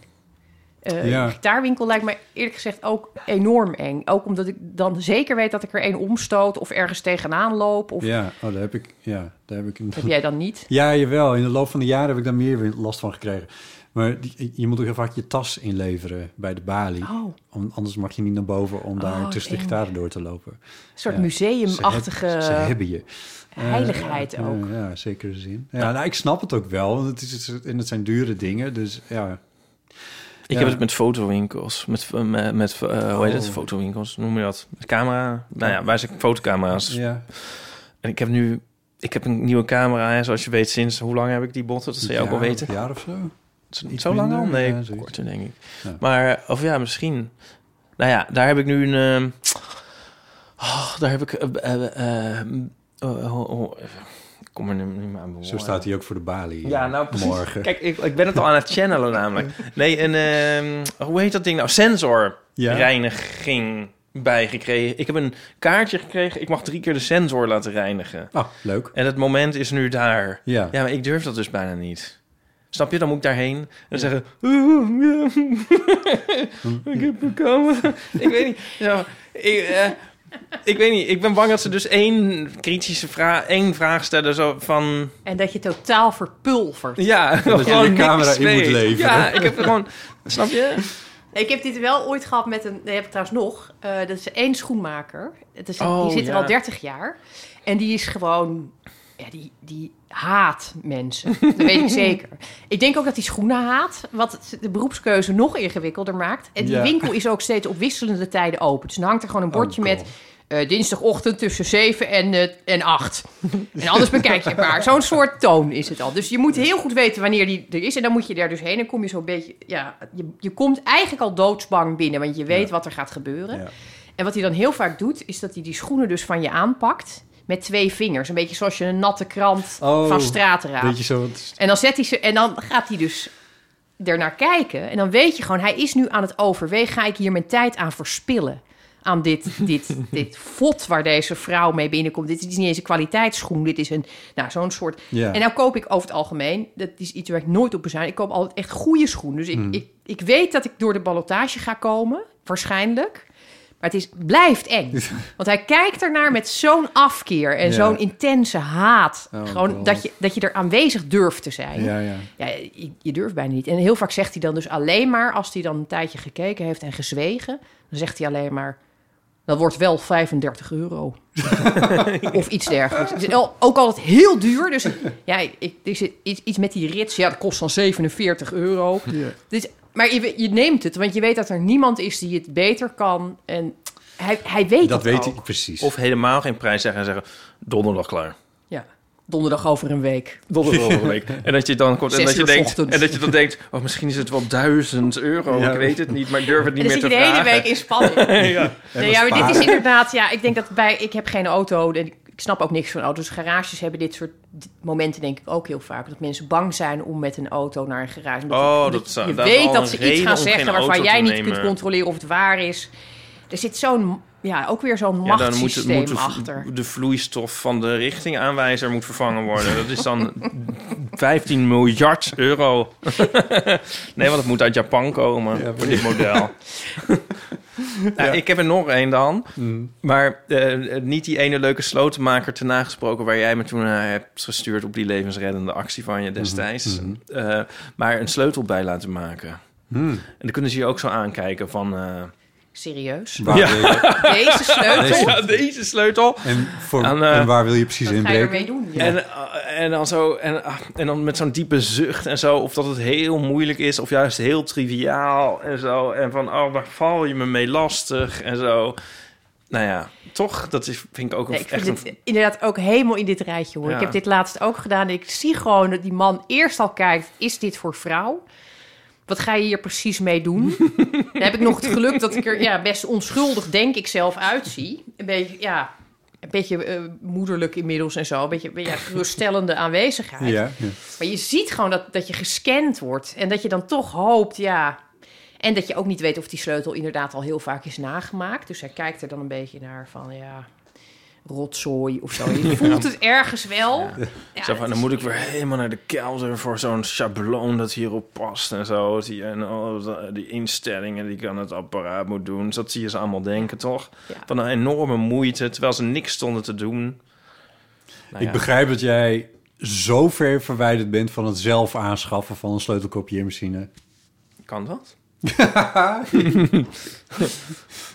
Ja, Oh. vast. Oh, oh. Ik vertrouw soms die apparaten dan ook niet. Dat heb ik bij de schoenmaker dus ook. Maar ook bij de sleutelmaker zijn trouwens heel vaak dezelfde types. Ja, Heel dat vaak vind is ik het ook één bedrijf Één bedrijf, ja, zo kom ik er ook op. Maar ja. dat die, die, die machines, dan leggen ze zo'n sleutel dus ergens in en dan hoor je heel veel herrie. Mhm. En ik denk altijd, misschien is het wel gewoon een, weet je, is het gewoon een soort kopieerapparaat met staal. Dus dat er gewoon een kopietje uitrolt, dat die gewoon die herrie maakt om nog een beetje een soort sfeer van werkzaamheden Ja, te geven. Zoals sommige espresso-apparaten, die maken ook veel meer herrie dan, Dan strikt noodzakelijk ja, is. ook. Dat je gewoon weet dat is er ingebouwd om ja, een overtuigende indruk eh, te wekken in het eetcafé. Van nou, dit is echt heel veel werk hoor, Ja. die bonen en Ja, eh, wat ja. wij hier allemaal malen. Ja. Terwijl het eigenlijk gewoon een druk op de knop is. Dus ik, dat is ook vaak dat die apparaten dan denk ja, je ziet ze ook nooit ergens anders. Is Alleen bij de, bij de sleutelmaker Ja, je heeft weet niet wat erachter is. Misschien zit er gewoon iemand... Misschien zit er wel een gevangen dier in. Een, een Heel hard draad. zit te krijsen. Ja, ja, en die dat... die dat Zo er kan wel weer. uit. Nou ja, het is, het is gewoon allemaal een beetje schimmig. Schimmige wereld. Schimmige wereld, ja. Nou, ik stel voor dat we afronden. Ja. Oh, ik wil nog één ding noemen. Ik was bij de kapper. En naast mij zat Joris Luijendijk. Ja, Joris Luijendijk, daar heb ik wel echt een momentje mee gehad. Hè? Heb jij een momentje mee gehad? Heb ik dat wel eens verteld? Dat weet ik eigenlijk niet. Oh ja, het is misschien dat ik hem heel erg eh, nu, maar het, is, het was helemaal niet eh, heel erg. Maar ik moest eh, optreden op Winternachten, een festival in Den Haag. Ja. En hij ook. En ehm, het is echt al heel lang geleden hoor, maar het was toch heel leuk. En ik liep daar binnen en het was een beetje verwarrende entree. Dat je niet precies weet waar de zaal is en zo en, en wie de organisatie is. Dus ik stond een beetje bij die entree te dralen. Je kon daar je jas op hangen, dus dat had ik net gedaan. Dus ik stond nog bij de kapstok. En toen kwam hij aanlopen en toen gaf hij me zijn jas. Nee! Want hij dacht, hij dacht natuurlijk dat ik daar werkte of zo. Dus- Oh. en ik durfde ook niet te zeggen, ja, nee. eh, Zo. en ik dacht, ja, maakt het ook uit. Dus ik draaide me om en ik eh, hing zijn jas op. En toen Zo, kwam er mevrouwtje, toevallig met- iemand anders aanlopen. Met minder vinkjes dan ik hier, mijn jas. En die ander zei toen, nee, dat is eh Esnaoui Perquin, die gaat straks eh, ook voorlezen. En hij was toen een beetje geërgerd daarover, alsof ik hem erin had geluisterd. Door niet te zeggen, ik hoef jouw jas niet. Maar ik bedoelde het gewoon... Ja, ik vond het ook vervelend om hem een soort gênant gevoel te geven. Dus ik heb die jas gewoon opgehangen. En toen zei hij ook nog, ja, eh, dat kan ik toch niet weten of zoiets. En toen zei ik, nou, het geeft niks hoor. Ik, ik heb altijd al heel graag uh, Jas garderobejuffrouw willen worden. Het is eigenlijk mijn droombaan. Maar ja, het is anders gelopen in het leven. Maar dat vond hij ook niet grappig. Het was, hij, hij vond het gewoon niet zo'n grappige situatie. Oh. En ik vond het zelf persoonlijk wel gewoon Ja? best grappig. Ook omdat ik me voor kan stellen dat het Ja. er zo uitzag. Dat ik daar zo stond Ja. ja, dienstbaar als immer. En dat hij dacht, nou, heerlijk, er staat vast Dienstbaar en waakzaam. eh, Ik vertrouw jou met mijn jas. Maar daar moet ik dus nog steeds aan denken nu, eh, meer dan tien jaar later, als ik hem zie, denk ik altijd, oh ja, met die jas. Ja, Ja. dat is heel sneu, dat blijft hem toch aankleven. Maar Ja. Hij heeft verder zoveel mee. Ja. Heerlijk. Dan kan hij dit er wel bij hebben, denk Had ik. hij, Ipe, nog een gesprek met de kapper MV naast jou? Nou, dat heb ik dus niet opgelet, omdat mijn, ik zelf altijd nogal heel erg gesprekken heb met mijn kapper. Oh. Ja, nee, maar dat is, daar, daar ben ik zo blij. Ik ben dus nu een kapper waar ik naartoe durf en kan blijven gaan en zo. Wat gewoon heerlijk is. Dat is al één zorg minder in het leven. Mhm. En nou, jullie zien het. Ja. Ehm, dus dat is helemaal goed. Maar ik, ik zag ook pas dat hij het was toen hij ehm, het pand verliet. Oh, ah, ah, oké. Ja, Dus e- even kruisten onze blikken. Van verstandhouding? Nou, nee, nee ik weet niet wat ik erin zag. Ja, ik weet het niet. Waarom heb je mijn jas niet gepakt? ja, maar eh, ik kan iemand me even in mijn jas helpen. Nee, ja, ja en het was, toen dacht ik, hé, hey, Joris, Hey. Oh, Joris. Ja, nou, dat was het. Zo, wat een avontuur. Ja, het Jij was heel weinig. mee, ja, je hè? maakt van alles mee. Maar Ja. ik ben heel blij dat ik het nu genoemd heb, omdat nu deze Dus het van je... geweldige anekdote In de wereld. eruit rolde. Ja. ja. En mag ik nog één ding zeggen? Ja? Als je nog niet genoeg hebt van mij, kun je ook naar de laatste aflevering van Geeky Dingen luisteren. Ja. Want daar ben ik in De te podcast, gast. ja. de podcast Geeky Dingen. Ehm, en dan hebben wij het over eh eh, Knives Out en Glass Onion. Oh. Die heb ik hier al afgekraakt. Ja, dat doe maar je daar dat nog een doe ik dan nog een keer. En dan heb ik het ook in breder verband over de eh, renaissance van het murder mystery. Condition Murder Mystery. Ja, dus het is wel een, eh, een luistertip, Kiki Dingen. Leuk. Nou, mooi. Oké, goed. Eh, voordat we beginnen aan Vriend van de Show... dus de tip om eh, NRC te kopen. Ja, of online te lezen. Online oh ja, dat lezen. moet je ook kopen. Nee, ja, hè? het gewoon zit kopen. allemaal achter. Gewoon een, lekker kopen, mensen. Maakt het uit. Oké. Nou ja, en vooral de bundel ongevraagd advies. Ja, zeker. Ja. Goed. Daarover zo meer. Vriend van de show. Eh, je kan vriend van de show worden, dat zeg ik even tegen luisteraars. Als jullie koptelefoons opzetten, kun je dat, melodietje ook horen, mocht je dat eh, willen. Nou ja, anyway, dit is verder niet zo heel erg belangrijk. Maar ga dan naar vriendvandeshow.nl slash eeuw. En dan eh, kun je voor 2,50 euro per maand vriend van de show zijn. En er zijn een aantal mensen die een vriendschap hebben verlengd of nieuwe vriend mensen. zijn geworden. Wat? Er is een aantal mensen. Oh, zei ik meer fout? Nou, niet Nou, we gaan doen het helemaal opnieuw. Ehm overnieuw, doe het helemaal overnieuw. Ehm, even kijken, en dat zijn eh, onder andere Evi. Escherbach. Ja. Ja, heel geestig. Eh, Michael Ros. Oh, groetjes eh, Michael. Hoi. Tineke de Graaf. Jeroen. Alice. Marije. Lucia. Marieke. En, en Koen en Marieke. Ja, ik, die zijn ook op dezelfde datum vriend Oh, van dus de dus ik twee weet keer niet, vrienden geworden. Ja, ik weet niet helemaal. Jij zou toch vriend van de... Nee, jij zou het overmaken. Nee, jij nou... Ja, nou, twee keer. Nou ja, eh, nou laat maar. Heb je het van de gezamenlijke rekening gedaan? Ik zie net ook de aanmelding van Joris Luijendijk eh, binnenkomen. Ja, klopt, Dus dit ja. pakt enorm lekker Heel uit. gezellig, ja. Dus de vinkjes stapelen zich op. Die, die naam Jeroen, die doet me nog even herinneren aan eh, een van de gedichten in jouw eh, bundel over een nieuwslezer. Ja, een zekere nieuwslezer die wij allemaal kennen. Zeker in JVK.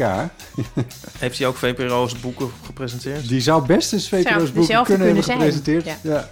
Ja. en is nu nieuwslezer bij de NOS inderdaad. Ja. Dat is een heel leuk eh, verhaal. Over Is hij nu nieuwslezer bij de NOS? Jazeker. Ja, al jaren. Ja. Wacht, hebben we het over dezelfde? Oh, op de Dat radio. deed hij ook al voordat Op de radio hij, of eh, op tv? Ja, op de radio. Ah, oké, ja, nee. Ja. Eh, ja. In de krantoverzicht maakt hij ook wel eens voor met Toog op Morgen. Ah, ja. Nou ja, anyway. En hij Goed. zit in het allergrappigste filmpje dat er op internet staat. Oh ja, Best- zeker. Beste ja. mensen van het internet. Ja.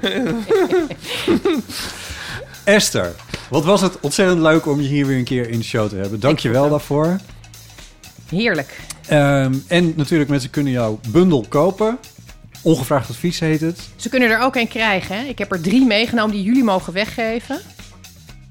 Aan de mensen die ja, een voorbeeld kunnen geven van eh, ongevraagd advies wat, wat hun bij is gebleven. Leek mij leuk.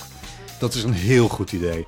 Stuur dat naar... Waar stuur je dat naartoe? Naar botten.eeuwvanamateur.nl Denk ik. Ja, mag ik zo eh, commercieel zijn dat we dat verloten onder vrienden van de show? Ja. ja, dan maak ik zelf ook kans namelijk. Yes. nou, wat een ontzettend leuk idee. Nou, laten we dat doen. Eh, ehm, mailen dus wat je... Hoe zei je het nou precies? Nou, een ongevraagd advies wat je bij is gebleven. Ja, in dat. positieve of negatieve zin. Want we moeten Positief. het soms ook een beetje gezellig eh, maken. Mail dat naar botten.eeuwvanamateur.nl en dan eh, Mag stuur... het ook inspreken? Maar negatief is wel leuker. meeleven. Dat is handiger, want dan kan Oh. ik het ook doorsturen naar Esther... en dan kan jij uiteindelijk kiezen. Oh ja, ja. Dat lijkt me eigenlijk het beste. Ja, daar zit wat in. Ontzettend leuk. Nou, doe dat mensen. Ehm, Esther, nogmaals, dankjewel.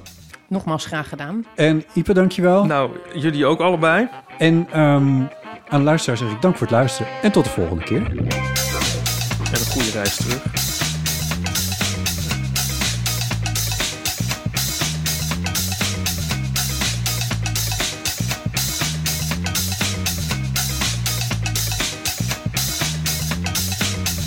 Nog even over die grootse en epische muziektheatervoorstelling. Het achtste leven voor Brilka is een marathonvoorstelling van 5 uur. Koop je tickets voor deze bijzondere theateravond via oostpol.nl.